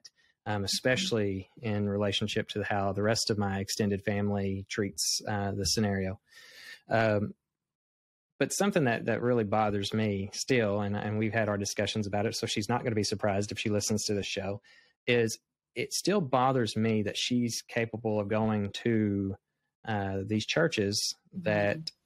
that still preach against homosexuality and that still have these strong, staunch members that that, in my opinion, are doing so much damage that, as you say, it is abuse. It's child abuse, and I've tried to voice that concern. Um, and so, I just want to warn parents out there that if you, even if you are accepting, your child could be having these thoughts about it if you still continue down the path that hurt them uh, so much. I mean, having to listen to that constantly every Sunday type of thing, um, they're going to have issues with with you still in those environments, and you know, especially because in, in, a lot of your fundamentalist churches, your women can't speak up, um, mm-hmm. which is in general stupid. Excuse my uh, getting passionate here, but um, that's what I've noticed. And so I just wanted to kind of make families aware that to consider your child's opinion whenever you are going back to those places. Um, I do want to turn back to fundamentalist. And uh, I love the uh, phrase that uh, compromise and accommodation are, are, not in their vocabulary um, because I find that to be true. Um, you, you, also said that they, they believe a gay relative cannot reasonably argue their well being within the family system uh, is more important than what God thinks about homosexuals. And I, I, really do find that to also be true. There's always something out there that they can use to say, well, you know, being gay is wrong. Um, so I wanted you, this is going to be a very hard story for me to probably hear, and I definitely cannot tell it. Um, but I wanted you to talk about the story that impacted and really traumatized me. Uh, was the Joshua story in the book and what happened to him and the, the the dealing with his parents. And there's uh, once you kind of tell that story, there's some specific points that I really want to touch on. Okay, um, that's a long story, and I will tell it. Um, so Joshua, um, Joshua came up to me when I was working on the book, and I met him at Morehead State. I was at a faculty member's house for a Christmas party, I believe, and he had heard about my project. People, when I was working on this book, would come up to me a lot and and and want to share their stories. And he actually asked me, because uh, I was in women's studies too, and he asked me, he felt like his experience was the equivalent of a spiritual rape. And he wanted, yeah. you know, my opinion on whether it was appropriate for me, for him to use that language. Because, you know, that's language that's specific to a certain act. And then he proceeded to tell me this story. And oh, well, actually, we met later. he told me a little bit of the story, but we ended up having a very, very long interview. Um, and Joshua had grown up in Georgia, and he had been a member of a very um, close knit fundamentalist family. And he grew up in one of those alternative Christian communities where, like, it was Christian, everything was Christian programming, Christian music, Christian schools, going to church Wednesday and twice on Sunday, and youth, everything, Christian, everything and he was he liked it. He, his family was loving. They were they were different in that they were um, kind of singularly homophobic, but they were otherwise seemed to be reasonably good parents. You know, so mm. he was he he liked his Christian upbringing. He had some feelings that he might be gay, which he was terrified of, um, yeah. and repressed because he was afraid it meant he wasn't saved uh, and told the story about the Lamb's Book of Life and his name not being written in it, and some right. some very like specific, you know, Christian references from this culture. And um, he wanted to go to a Christian college, but he got a full scholarship to the University of Georgia. So they couldn't really afford to go send him to a private Christian university. So that's how he ends up at the University of Georgia. And then when he's there, he already he immerses himself in Christian everything. He joins the bull the the bull uh, anyway, the Christian group and yeah. the fellow the Christian, and he puts a Christian poster on his door, etc. Um, but it doesn't take too long before he's exposed to just a lot of other people and a lot of ideas, and he finds himself attracted to a man, and uh, he decides he's going to um, testify to him and change him. well, that just doesn't right. work out. so pretty. I did that exact same thing. Uh, really? with, with, yeah, with one of my gay best friends, I did that exact same thing. So I, I definitely felt that uh, in the story. So go yeah. ahead. Yeah, well, that went south pretty quickly, and it went from him changing his his friend to in having this magical kiss where everything crystallized and he realized he was in fact gay and that that was okay. And he was he was he was all right. He, he felt like that made sense of his life. And he was he didn't know quite how to deal with the christian stuff but he just felt like this was right for him. Uh, but meanwhile he doesn't want to tell his family because he doesn't think they're going to react well uh, so he's going home for the summer and he's actually still like a youth minister in his church and he's the one with the the trunk full of clothes where he's changing back and forth depending on where he's going, and he's dating David and keeping it a secret from his family. Um, but then it all comes out when he and David are going to his, I think it was his grandmother's house for who was accepting for like a nice meal. She was having them over for dinner, and his parents found out about it and started to come over like they were going to confront him. And he got afraid, and he and David fled in their car back to the University of Georgia.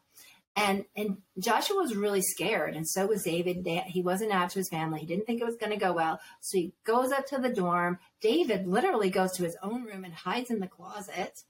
Joshua warns the resident advisor that his parents are coming and he doesn't know what's going to happen. And the RA is like, Should I call the police? What should I do? And um, so Joshua just is there waiting. His parents arrive and they confront him about it. And he's and he manages to say yes you know i'm attracted to to i'm gay. I'm you know i'm i'm attracted to a man. And they just freak out. They tell him that if you're to be involved in this gay lifestyle you're not doing it with anything from us. And they proceed to take everything out of his dorm room. Like take his sheets off his bed and take his his computer just take all of his clothes just take everything out of his room and put it in their car. And if you, this is like such a poignant story, but just to imagine it happening in a dorm room, that's a very public place. You've got all the other kids that are up there, like watching this happen, and the RA like freaking out. And and um, Joshua was telling the RA, "No, don't call campus security. My parents are going to do what they're going to do." And um, they take his car, and like, and then they say once they've emptied his room that if you don't come home with us right now, we're never going to let you see your little brother again. So that's a pretty big threat. So he goes home with them, which is about an hour away from campus. And they had called ahead and they had a minister there from the church to pray away the gay. So to do an exorcism on him. So he says his dad's really tall, and Joshua's not a very big man. He's maybe five seven or so.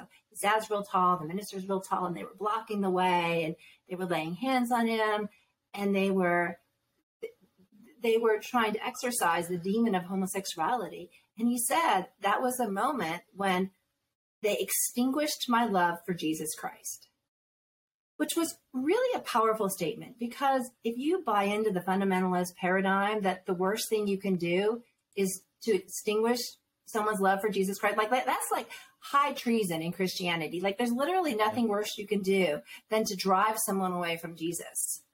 And that's what he described as happening at that moment. And that's what he described of as a spiritual rape. And then, um, so that went on for several hours, and then everyone got exhausted. And then he heard there was a, a, a plan afoot to send him to a conversion therapy camp in Florida. Finally, he's like, No, no, I'm not going. I'm going back to school. I'm not going to go.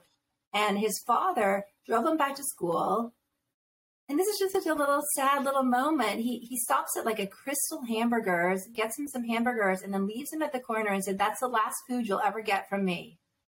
And that's it. They took all of his stuff, and he had to kind of figure out his path at that point. And he was helped by a French professor and university resources, and they kind of helped him get his life back. And but it, you know that was a very violent break from his family and just such a a scary and ter- you know a, upsetting tale to tell. Yeah, and I I definitely think that it's uh, one that is relatable to a lot of people that that grow up in the Bible Belt. I don't think that that's really, you know, and I don't want to sound desensitized, but you know, there are countless people we've even had on the show that have dealt with that same scenario of being, you know, cast out of their families, being uh, exorcisms performed on them. Um, you know, I had a boyfriend uh, in college that his parents actually sent him uh, the paperwork uh, so that he could become emancipated from them. Um, Mhm. You know, and because they and they almost they were trying to force him to do that uh, by law, so that they didn't have to do anything with him any further. Um, so it's I, I it was the first time I'd ever heard you know that phrase used of spiritual rape, and I think that was one of the points in in the book that I mean it was very triggering. Um, and you use this line that I think described it so well in the sense of you know he was trapped in this room, and it's uh, you state seeing no physical advantage in the situation, his best choice was to submit to what he perceived as spiritual rape in order to survive it. And you know basically in that scenario he he said you know uh, pray for me i'm broken. He he submitted to them in a way that they could feel like they were making some sort of impact um, which uh, ironically to me that in and of itself it, it reminded me of the very essence of the idea of salvation you know to submit to a higher power uh, in Mhm. exchange for personal freedom and, and and spiritual freedom and this like intense moment i think that's why it was really such a shell shock to me reading that story because i remember having some of those type of feelings of i'll just give them what they want you know so that that i can be tolerated and then i will um, just deal with that and um, my coming out story, and I'll tell this for our viewers. Um, uh, the first time that I ever actually started to come out to someone, I was incredibly suicidal. My mother worked at a dispatch uh, center, and she was obviously working nights. Um, and the funny part of it is, is that it was uh, I was watching High School Musical, um, and it was Zac Efron, and I was just obsessed with Zac Efron. You know, I was 18 years old, and he was, you know, the highlight of everybody's lives back then um, but he was you know super cute and in my mind i remember physically telling myself you know if i don't even have the opportunity to kiss this person i don't even know if he's gay or not which turns out he's not unfortunately but, but i don't even you know if i don't have at least the opportunity to kiss this person there's no point in living any further and you you you reach this point of just this tragic moment of there's nowhere else to turn because uh, I was raised incredibly fundamentalist. I'm the only male in my family that was not a Baptist minister at some point. Um, so dealing with that, you know, I called my mother and, and she sent over uh, my brother uh, who came over and had this experience to where I, you know, at that point I was having homosexual thoughts. You know, that's that's the lingo that we use um, in the fundamentalist church world, and and to me, I was begging for help because I couldn't stop these thoughts, and that that's the the mental uh, process that we go through. Is we have this feeling of we need to change, we need to do something, uh, and it's just it's pure terror because we're we're not going to go to heaven. You know, we're you're not not going to be able to see our families in the afterlife. We're going to be alone. It's going to be tragic, and so you, you start telling yourselves all this as a kid, and it becomes. Uh, you know this, the, these pivotal moments and i think that's why so many lgbtq youth in the bible belt commit suicide um, i'm hoping that those out there that may be struggling with this know that there's so many resources today uh, that can help you with that. There's the trevor project. There's uh, shoot dm us you know on our instagrams whatever. We're here to help. Um, but through my experience i you know i use the phrase you know i'm having homosexual thoughts. And looking back, I was so angry about this for so long uh, because my brother literally uh, there was a you know a Coke bottle on the table, and he pointed the Coke bottle and he said basically, um, "Do you want this Coke bottle up your ass?" And I was like, "No, like that doesn't have anything to do with what I'm talking about." And then he he's like, "Well, then you're not gay," um, and pretty much gets up and, and walks out. Um, so that was and i was so angry for so long but you you know decades later we're able to look back and you know i'm able to understand even though he's still uh, ridiculously religious and all that kind of stuff and i and i don't have any sympathy for the things that he's doing to abuse children. Um but i look back and i realize that he was raised in this environment too that as a heterosexual male that has never had any experience uh, like that, that was all he knew to address it as, um, because he had those those those same upbringings. Um, so, like Joshua, I understand what it's like to have that moment of just um, having spirituality, you know, shoved down your throat, um, and and and needing to seek that freedom. And so, to get out of that situation, basically, I said, you know, well, okay, then I'm not gay, and you know, I'll you know go pray about it, you know, type of thing. And there was a period of about two years of my life from that point that I was back in the closet um, dealing with these traumatic things on my own, uh, things that I could not tell anyone. Um, and it wasn't until I got to college and started seeing the visibility. Um, I, I remember specifically the instance that I was like, this is somewhat normalized. Was I was at the McConnell Center, um, because for those of you that don't know, I was a McConnell scholar. Don't hold that name against me. Um, I was still a hardcore Democrat in the program. Um, but I was a McConnell scholar, and I remember at interviews, uh, one of the individuals at the uh, social outing stated, uh, he's like, Do you have a girlfriend or a boyfriend? And it was so fluent. There was no pause, there was no break in that question. And to me, that was one of the first points that I started realizing things are going to be a little more accepting. It, there is an actual possibility that this is going to be okay. Um, so I know that was a lengthy story to, to bear through, but uh, something I did want to share with everyone um, to kind of understand that there are all these different viewpoints and the things that are happening to you, the things your family members do to you, you also have to take it into consideration of what they've been taught, what they've experienced. And to me, it's it was incredibly hard to forgive. Um, but the best thing that I ever did was forgive and just forgive the situation. Um, that's what kind of led me back to spirituality in general. Um, I don't practice the same religion that they do by any means, um, but it definitely helped me cure a lot of the traumatic experiences in my life. Um, I, will. Uh, you uh, you talked about it being the worst sin, and and I loved uh, what Brother Damien had to say um, when he paraphrased. I'm going to say that and then ask you the next question. But um, he, for the parents out there listening, you know, uh, he paraphrased the Bible and he said, you know, for those who drive their children away from Him, meaning God, it would actually be better if they had a millstone tied around their neck and were thrown in the sea rather than face His wrath.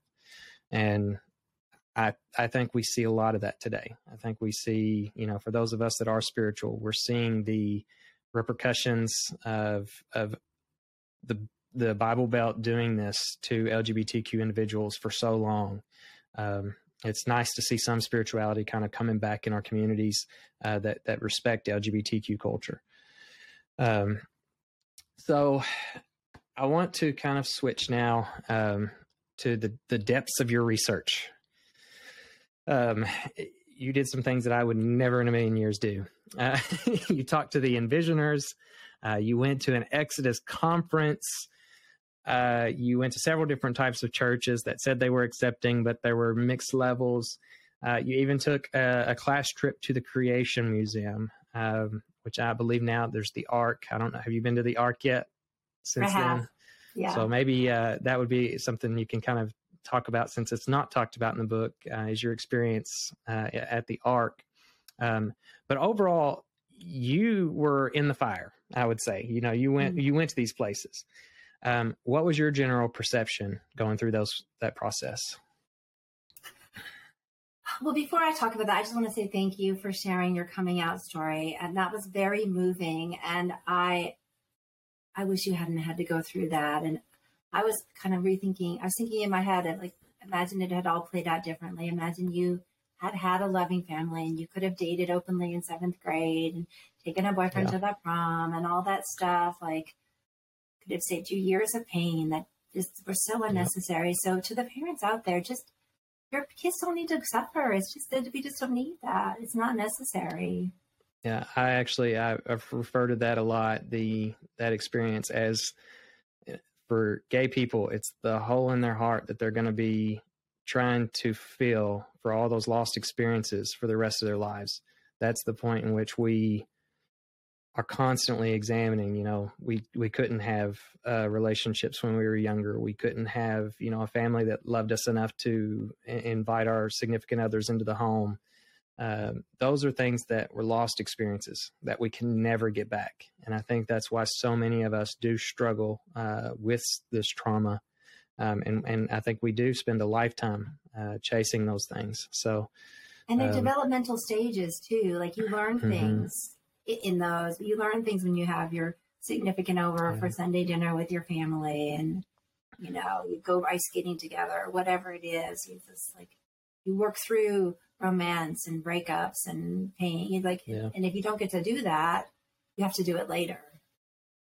Yeah, very true. Um. Anyway, so going to the Creation Museum, going to the Exodus conference, going to the churches was extremely uncomfortable and weird. so um, there was a lot I learned though, because I, I, write about it in the beginning of the book. I, I found fundamentalism to be completely mysterious to me because I was raised Catholic, which is not the most like accepting religion, but I was raised Catholic in the Northeast it with a politically progressive family, and it was like after Vatican II, so it was like like a, like a heyday for Catholicism being like I just don't remember it being really talked about in Catholicism like that. It you know with Catholics what they do is um, there's all these rules, and then everyone just ignores the rules. Like you, yeah, there's a rule you're not supposed to masturbate, and a rule you're not supposed to have sex outside of marriage, and like, but people just ignore them, and nobody talks about it, and nobody makes a big deal out of it. And I just thought that was the norm. And, and one thing I learned writing the book is everyone thinks their own religious experience is the norm. So I just didn't understand the fundamentalist opposition to homosexuality because I thought, well, that's just a really dumb rule. And when there's a dumb religious rule, you just ignore it. That's what you do. You ignore it. It's fine. You just ignore it. Not that that's ideal, but that was what. So I just didn't understand. I thought, I just thought it wasn't even true. I just thought that who really cares who you love? I mean, this has just got to be, you know, a big con. Like, people aren't really like this. Like, I actually thought that people were not like this. That's how ignorant I was. so I had a yep. long way to go to get fundamentalism. I was not like Kurtis, where I, you know, so it took me, it took me a while to figure it out that people actually believed the rules and followed the rules and felt like their salvation was in threat if they didn't. Catholics, like, you're baptized, you go to mass, you're going to go to heaven, or maybe you'll go to purgatory. But, you know, but if I'm not, no, it's like you're just one sin away from going to hell forever. And that, that was very foreign. So, um, so I had to kind of understand the fundamentalist mind frame and that took a long time and it, it meant immersing myself in these environments and interacting with the people in them and that was really interesting too, because they were just kind of regular people, but they had these just very oppressive beliefs that were harmful and illogical. But they were also just regular people. So I was kind of constantly trying to process that and, and, and figure out how someone who is seems like a reasonable person could walk around this museum and think that the earth is only 6,000 years old and that humans, you know, roamed with the dinosaurs and that you know, Cain married his sister. I mean, and they believed that. They truly believed it. And it was strange. so it took, yeah. it was just, uh, uh, I, I had to, I had to accept it though. It was true. Like the proof was in front of me. Like I saw people who were literally doing that. So I had to believe that, that in fact they didn't, they did think those things that were illogical. So, um, that was, that was hard and very uncomfortable and tense. And the Exodus conference was really hard that was that was so Exodus doesn't exist anymore, but it's a big conversion therapy organization, and this was the yearly conference, and that um, attracted gay people who were trying to change, and then parents of gay kids, and then wives of gay husbands. Those were like the three tracks of folks that went to that conference, and so that was that was quite something to immerse myself in. I'm going to tell a real quick story here because for some reason, whenever you were talking about all this about like um, the people, yeah, just kind of like the views of the church and stuff, it reminded me of a story. And I think a lot of gay people that are born in the Bible Belt and experience that fundamentalist religion do. And it's a comical thing to think about. But and I found myself doing it, and that's why I, I was laughing whenever my friend came up to me and he's like, "I lost you for like five minutes," and he said, "And I was so scared that the rapture had happened." like, and the thing is, is mm-hmm. like that is a legitimate thing that a mm-hmm. lot of us still deal with. And and i even catch myself like whenever like i can't find somebody that that you know i know that's a good person that's spiritual and all that i will be like oh my god i got i got left behind. You know like you have this like but a lot of that is uh, even with gay people today you know that they even though we don't consider it a sin or even a thing like that, but it's something that's like always in the back of our mind is this like idea that we're going to get left behind, you know, like we're going to get, mm-hmm. you know, and that's something that's so hard to work through. Mm-hmm. Um, but I loved your story of, of the, you know, the Catholics and how they just, you know, kind of ignore certain things. Uh, but it seemed to me Exodus kind of reframed um, homosexuality in the sense that mm-hmm. they kind of did that and like said that it was the same as lying or the same as uh, any other host of other things that are considered sins. Um, it did, it was not on an elevated level. Um, so my question: You've gone you've gone to this conference and you talked to these people. Do you think that you know the recasting in that way uh, that things like the Exodus program cause it to be a greater or lesser amount of time for those individuals to accept their sexuality as unchangeable? Oh, I uh, in terms of the people I interviewed who had engaged in conversion programs, it seems like for the most part, it took them longer to come out and, and to accept their accept themselves for who they were. It it it made it worse. There was one or two people who appreciated the ex gay programs as kind of an intermediate limbo space to kind of figure things out as they were on their journey. Um, but really, they mostly caused harm.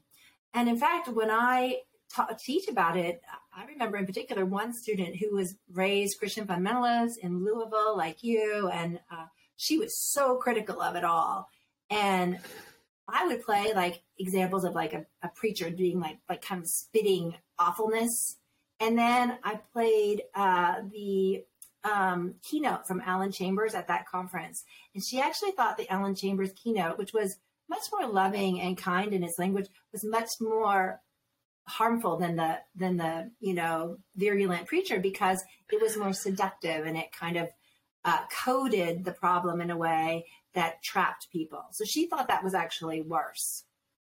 Yeah. And I mean, I, I would definitely uh, agree. I think that a lot of these types of programs, especially uh, the more extreme, such as conversion therapy um, and stuff like that, it, it's definitely harmful uh, to individuals. Um, something I experienced, and I'm going to talk about it just so in case other people are having these same type of things, is even if you don't go through a conversion therapy or if you don't go to one of these programs, a lot of us uh, that were born and raised in, in the Bible Belt, we still do certain things to try to force ourselves to be straight. Um, you know, you hear constant stories of uh, gay men that know they're gay that that date women um, and stuff like that. And you know, I tried that up until I was 20 years old. You know, so um, and what I found was obviously it, nothing worked. It was not uh, meant to be long term. I could not develop that connection. Um, but I would say for those of you out there doing this, um, watch for the signs that you're doing to to kind of force yourself through those scenarios. Uh, so, for instance, and I'll tell kind of a funny story. Um, in college, I had a girlfriend, and like you know, she wanted to make out and stuff, and I did not want to make out and stuff. Uh, but I did, you know, because that was like, I've got to do this. She's my girlfriend, you know, type of thing. And I would find myself like playing music like uh, David Archuleta or somebody that I was attracted to as a, like a musician or something like that to help myself get through those moments. Um, mm-hmm. So I just want to say, if you're out there doing things like that, then here's probably your sign that it's not going to work out. like so. Um, anyway, I just kind of want to tell that story um, because, like I said, even if you don't go to those kind of camps or things, watch doing it to yourself because a lot of times we are doing it to ourselves. Um, So, um, you talk about that uh, these the fundamentalists and stuff. They believe uh, that all LGBTQ people are inherently flawed, um, and that you found that uh, in order to kind of participate in these clubs, uh, that the gays had to participate in their own oppression um, in order to be accepted um, and stuff.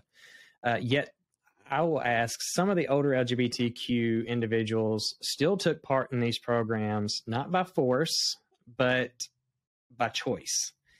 Um, what did you find as the major major motivational factors um, from these individuals joining these programs? Was it more social acceptance, uh, like fear from hell, or something else entirely?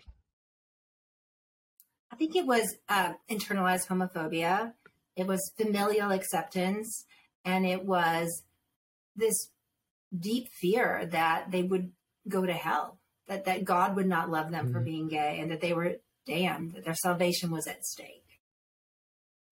Let's uh, talk about uh, internalized homophobia. Can you describe what that is to our viewers? Kind of um, what are the signs? So, internalized oppression is when you're a member of a minority group and you believe the uh, the lie about your group.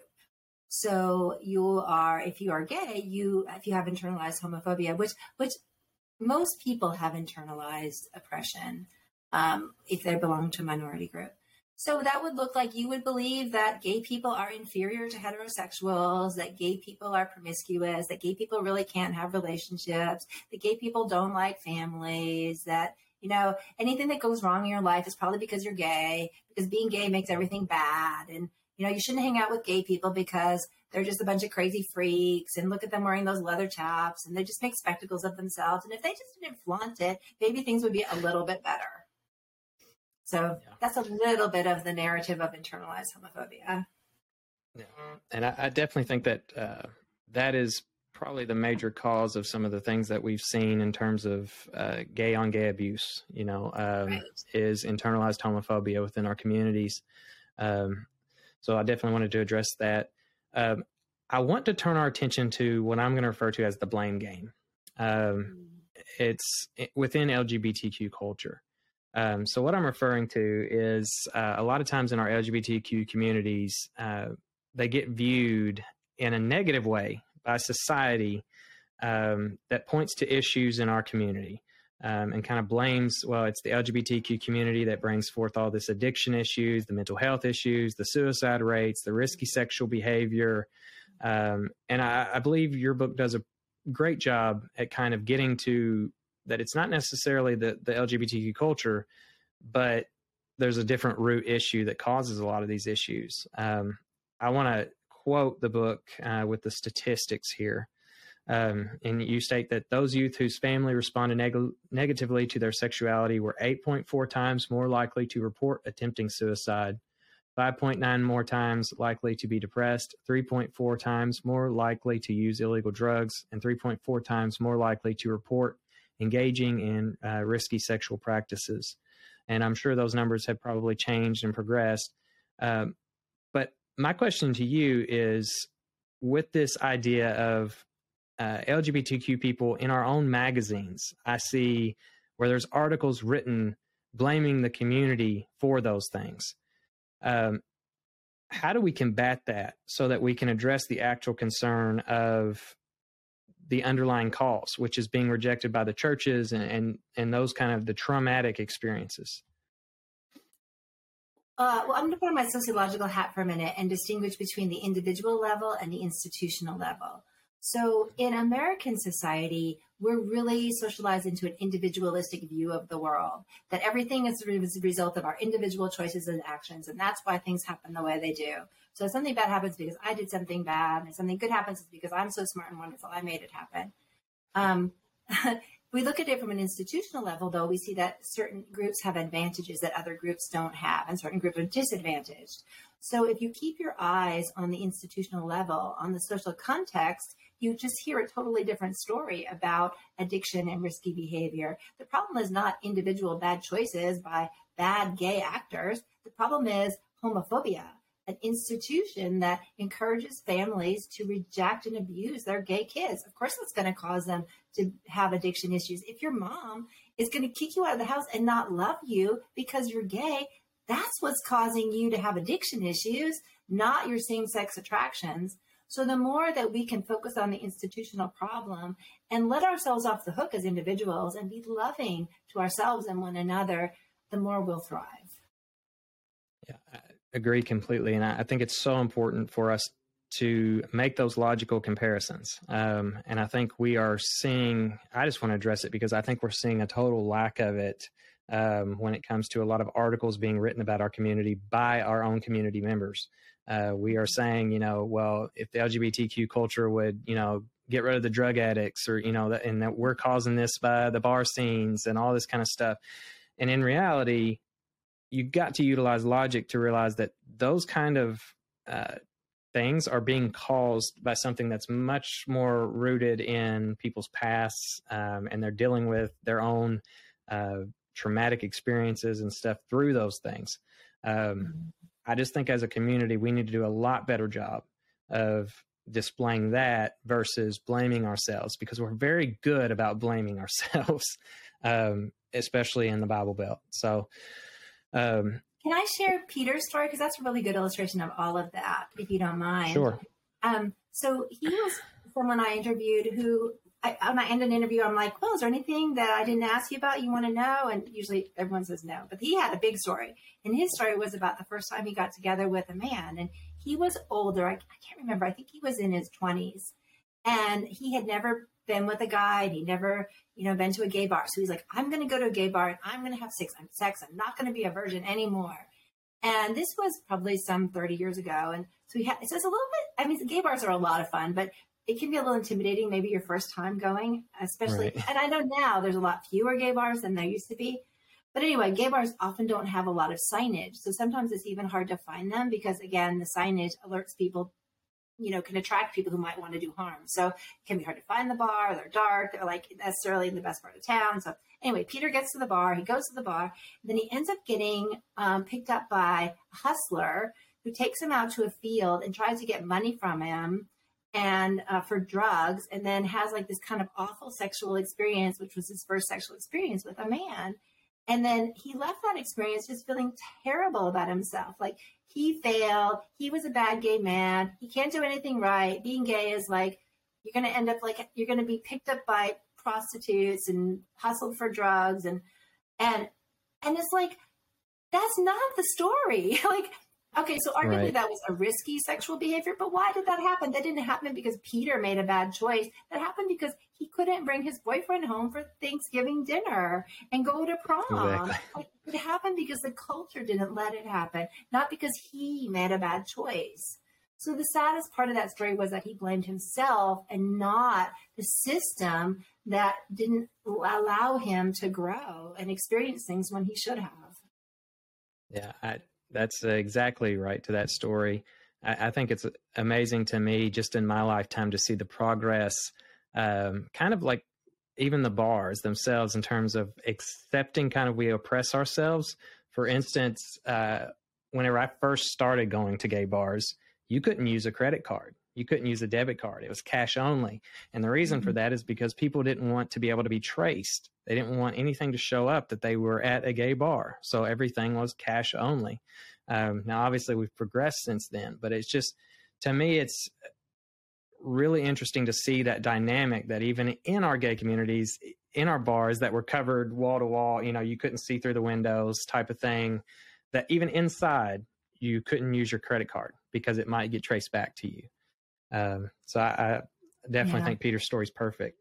and also, if you think about this, this always strikes me because I just read the autobi- the biography of one of the biographies of Harvey Milk that was written in the '80s, and and it just is not very many years ago that you would get arrested in police stings. Like in in my lifetime, that happened. That's not that long ago. I mean, to a to a 17 year old, that seems like a long time ago. But but that 17 year old knows 65 year old people who grew up where gay people were literally getting arrested by police. Yeah. So it's been a lot of change in kind of a short time. Yeah, uh, one of our past guests that we just had on recently talked about how they would they would mark the tires on cars um, for the people that were near the gay bars and, and mm. things like that, even in Louisville. You know, so mm. um, definitely things have changed, but it's so important to remember, you know, where we came from, you know, in, in regards to that. Um, I want to allow one opportunity just to kind of uh, allow you to expand on any research. Um, obviously, this interview is actually taking place uh, the day after uh, Respect for Marriage Act was signed by President Biden. Um, so that's a big deal in our news right now. Um, the book was actually published prior to gay marriage even being, uh, you know, allowed across the United States. Um, so I want to ask, how has the progression uh, since you know writing the book uh, been with the federal laws? And how has that uh, changed the expectations of coming out in the Bible Belt? Well, I didn't expect gay marriage to the marriage equality decision to happen in 2015. I was really surprised. I thought it would be much longer, especially after I had immersed myself in fundamentalist culture and realized right. what they thought. so I was I was surprised and overjoyed, and um, I think that marriage equality and you know the repeal of Don't Ask, Don't Tell and the internet, you know, and all the resources that are on the internet, and then the much larger media representation of same sex couples. So, for example, I was uh, flying to Massachusetts to see my mom for Thanksgiving, and and walking down the airplane to get into the airplane with Delta, there were pictures of passengers, and one of the pictures was a photo of a gay male couple, you know, just sitting on the plane, snuggled yeah. up. So, like that kind of representation was just unheard of Right. Even what, like seven years ago? I mean, it was just, you just didn't see that. So I think that's all really, really good. However, when it comes, and I think it's good for us even in the Bible Belt, but I will say we're slower than the rest of the country, that the, that the religious stuff is still holding us back. And, and I can say that partially because I have all my students do an assignment where they interview a Bible Belt LGBT person and I give them a set of questions to ask that are similar to the questions I asked, and then I have them analyze the interviews. And one of the questions is, how much better are things than they were when Pray the Gate was published? And okay. almost to a person, they're like, well, it's a little better, but there's like gory story after gory story after gory story in all of these interviews. So, not as much progress has been made as I would hope. Yeah, I think that's a, a, great point to point out, and that's something I, I considered whenever I was reading the book was, you know, the the progress that we've made, and yet, I think, especially with the family units, a lot it's you still see the same reactions, the same things happening to you know our kids today uh, in the family unit. And a lot of that, you know, it kind of uh, trickles down in terms of, you know, if your government's supportive of something, if your church then becomes supportive, you know, it's you're still going to have family units that hold out. And I think we've still got a lot of that here. Mm-hmm. Um, but on that note, I want to end on some bright things because I know everybody uh, like me. It's it's it's difficult to go through a lot of these these stories. Um, I want to quote two people that that I think gave some some beautiful uh, statements on uh, kind of, you know, that kind of summed up their experience. Uh, and one of them, it said, uh, "It can't be wrong to be something that you are. Uh, the only choice you have is whether you want to be happy or not." Uh, that to me is is very symbolic of I think what we all experience after we come out. Um, another one wrote, "I produce, I direct, I create, and I am the main character in my show, and that makes life so much fuller." And so I definitely want to encourage everybody out there to take something from that and start creating your life uh, and be full, you know, as to who you are truly to yourself. Um, but I obviously have to end this interview with a question, uh, the final mm-hmm. question for you. And it's one that you should be well prepared for because you've asked it so many times. And that is, what do you like about being gay? yeah, that's the last one of the last chapters in my book is that I ask folks what they like about being gay because you know we're told so many terrible things. I like so much about being gay. I just like where should I start? I like the fact that I don't have to be in a heterosexual relationship with a man. Not that men are terrible, but uh, in a patriarchal society, it's like you deal with a lot of shit when you're a woman, and with in a heterosexual like all that patriarchy shit is like absolutely exhausting. It's like enough to deal with it as a woman in the world. At least I don't have to deal with it in my house. So I love being like getting, you know, being free of all that. Um, I also love being a member of the queer community. I love, I, I, I feel like I fit there. I feel a sense of belonging and connection. I, I feel like I get to be my authentic self among queer people. I think that we're playful and we're creative and we have um, you know different ways of perceiving the world that are, that are incredibly valuable and in different ways of managing power that I find fascinating. Um, so I like all of that very much. So those are some of the off the top of my head thoughts about what I like about being queer. Yeah, I, I absolutely love that chapter. You know, with everybody kind of giving their own opinions of what they loved. You know, after, and that is so true. You know, we deal with all these traumatic stories, but in reality, none of us would go back in the closet. You know, like we would not do that. We are so much happier and fuller uh, as individuals, um, and so that's that's the message I want to get out, especially to any uh, rural individuals that are dealing with uh, the closet currently um, and dealing with the fact of you know potentially coming out in the new year. Um, we are all. Uh, it, it, can be a difficult journey, um, very difficult, but I don't think any of us would change it in terms of we are happier now than we've could have ever been uh, by remaining in that closet.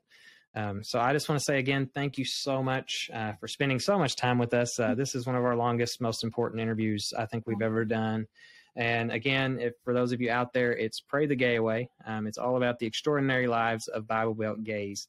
Um, this is Bernadette Barton, uh, who wrote this book and, and spent a lot of time uh, and research on it. Um, so go out there and read it. Um, I will again caution you if you are experiencing some traumatic things, uh, this is a book that you want to maybe wait for the appropriate time to read it.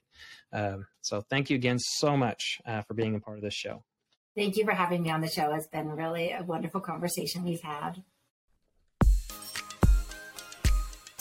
Well, folks, that's all the time we have for today. Don't forget to come on back now. I know we all love a little vibration, so if you are not already, go ahead and subscribe to this podcast. And we will surprise you on occasion with a new release vibration in your pocket. But in the meantime, if you find yourself alone or crossing new horizons along the Rainbow Trail, and you need a friend or even a laugh to get you through those dark and stormy nights, holler on out to us at www.weatheringrainbows.com, where you can find shelter in the blogs, videos, and other episodes that will hopefully keep you out of a whole heap of trouble. So until next time, y'all, giddy up be true to yourself and make the best of life. And wherever the wild tracks may lead you, may the rainbow always touch your shoulder.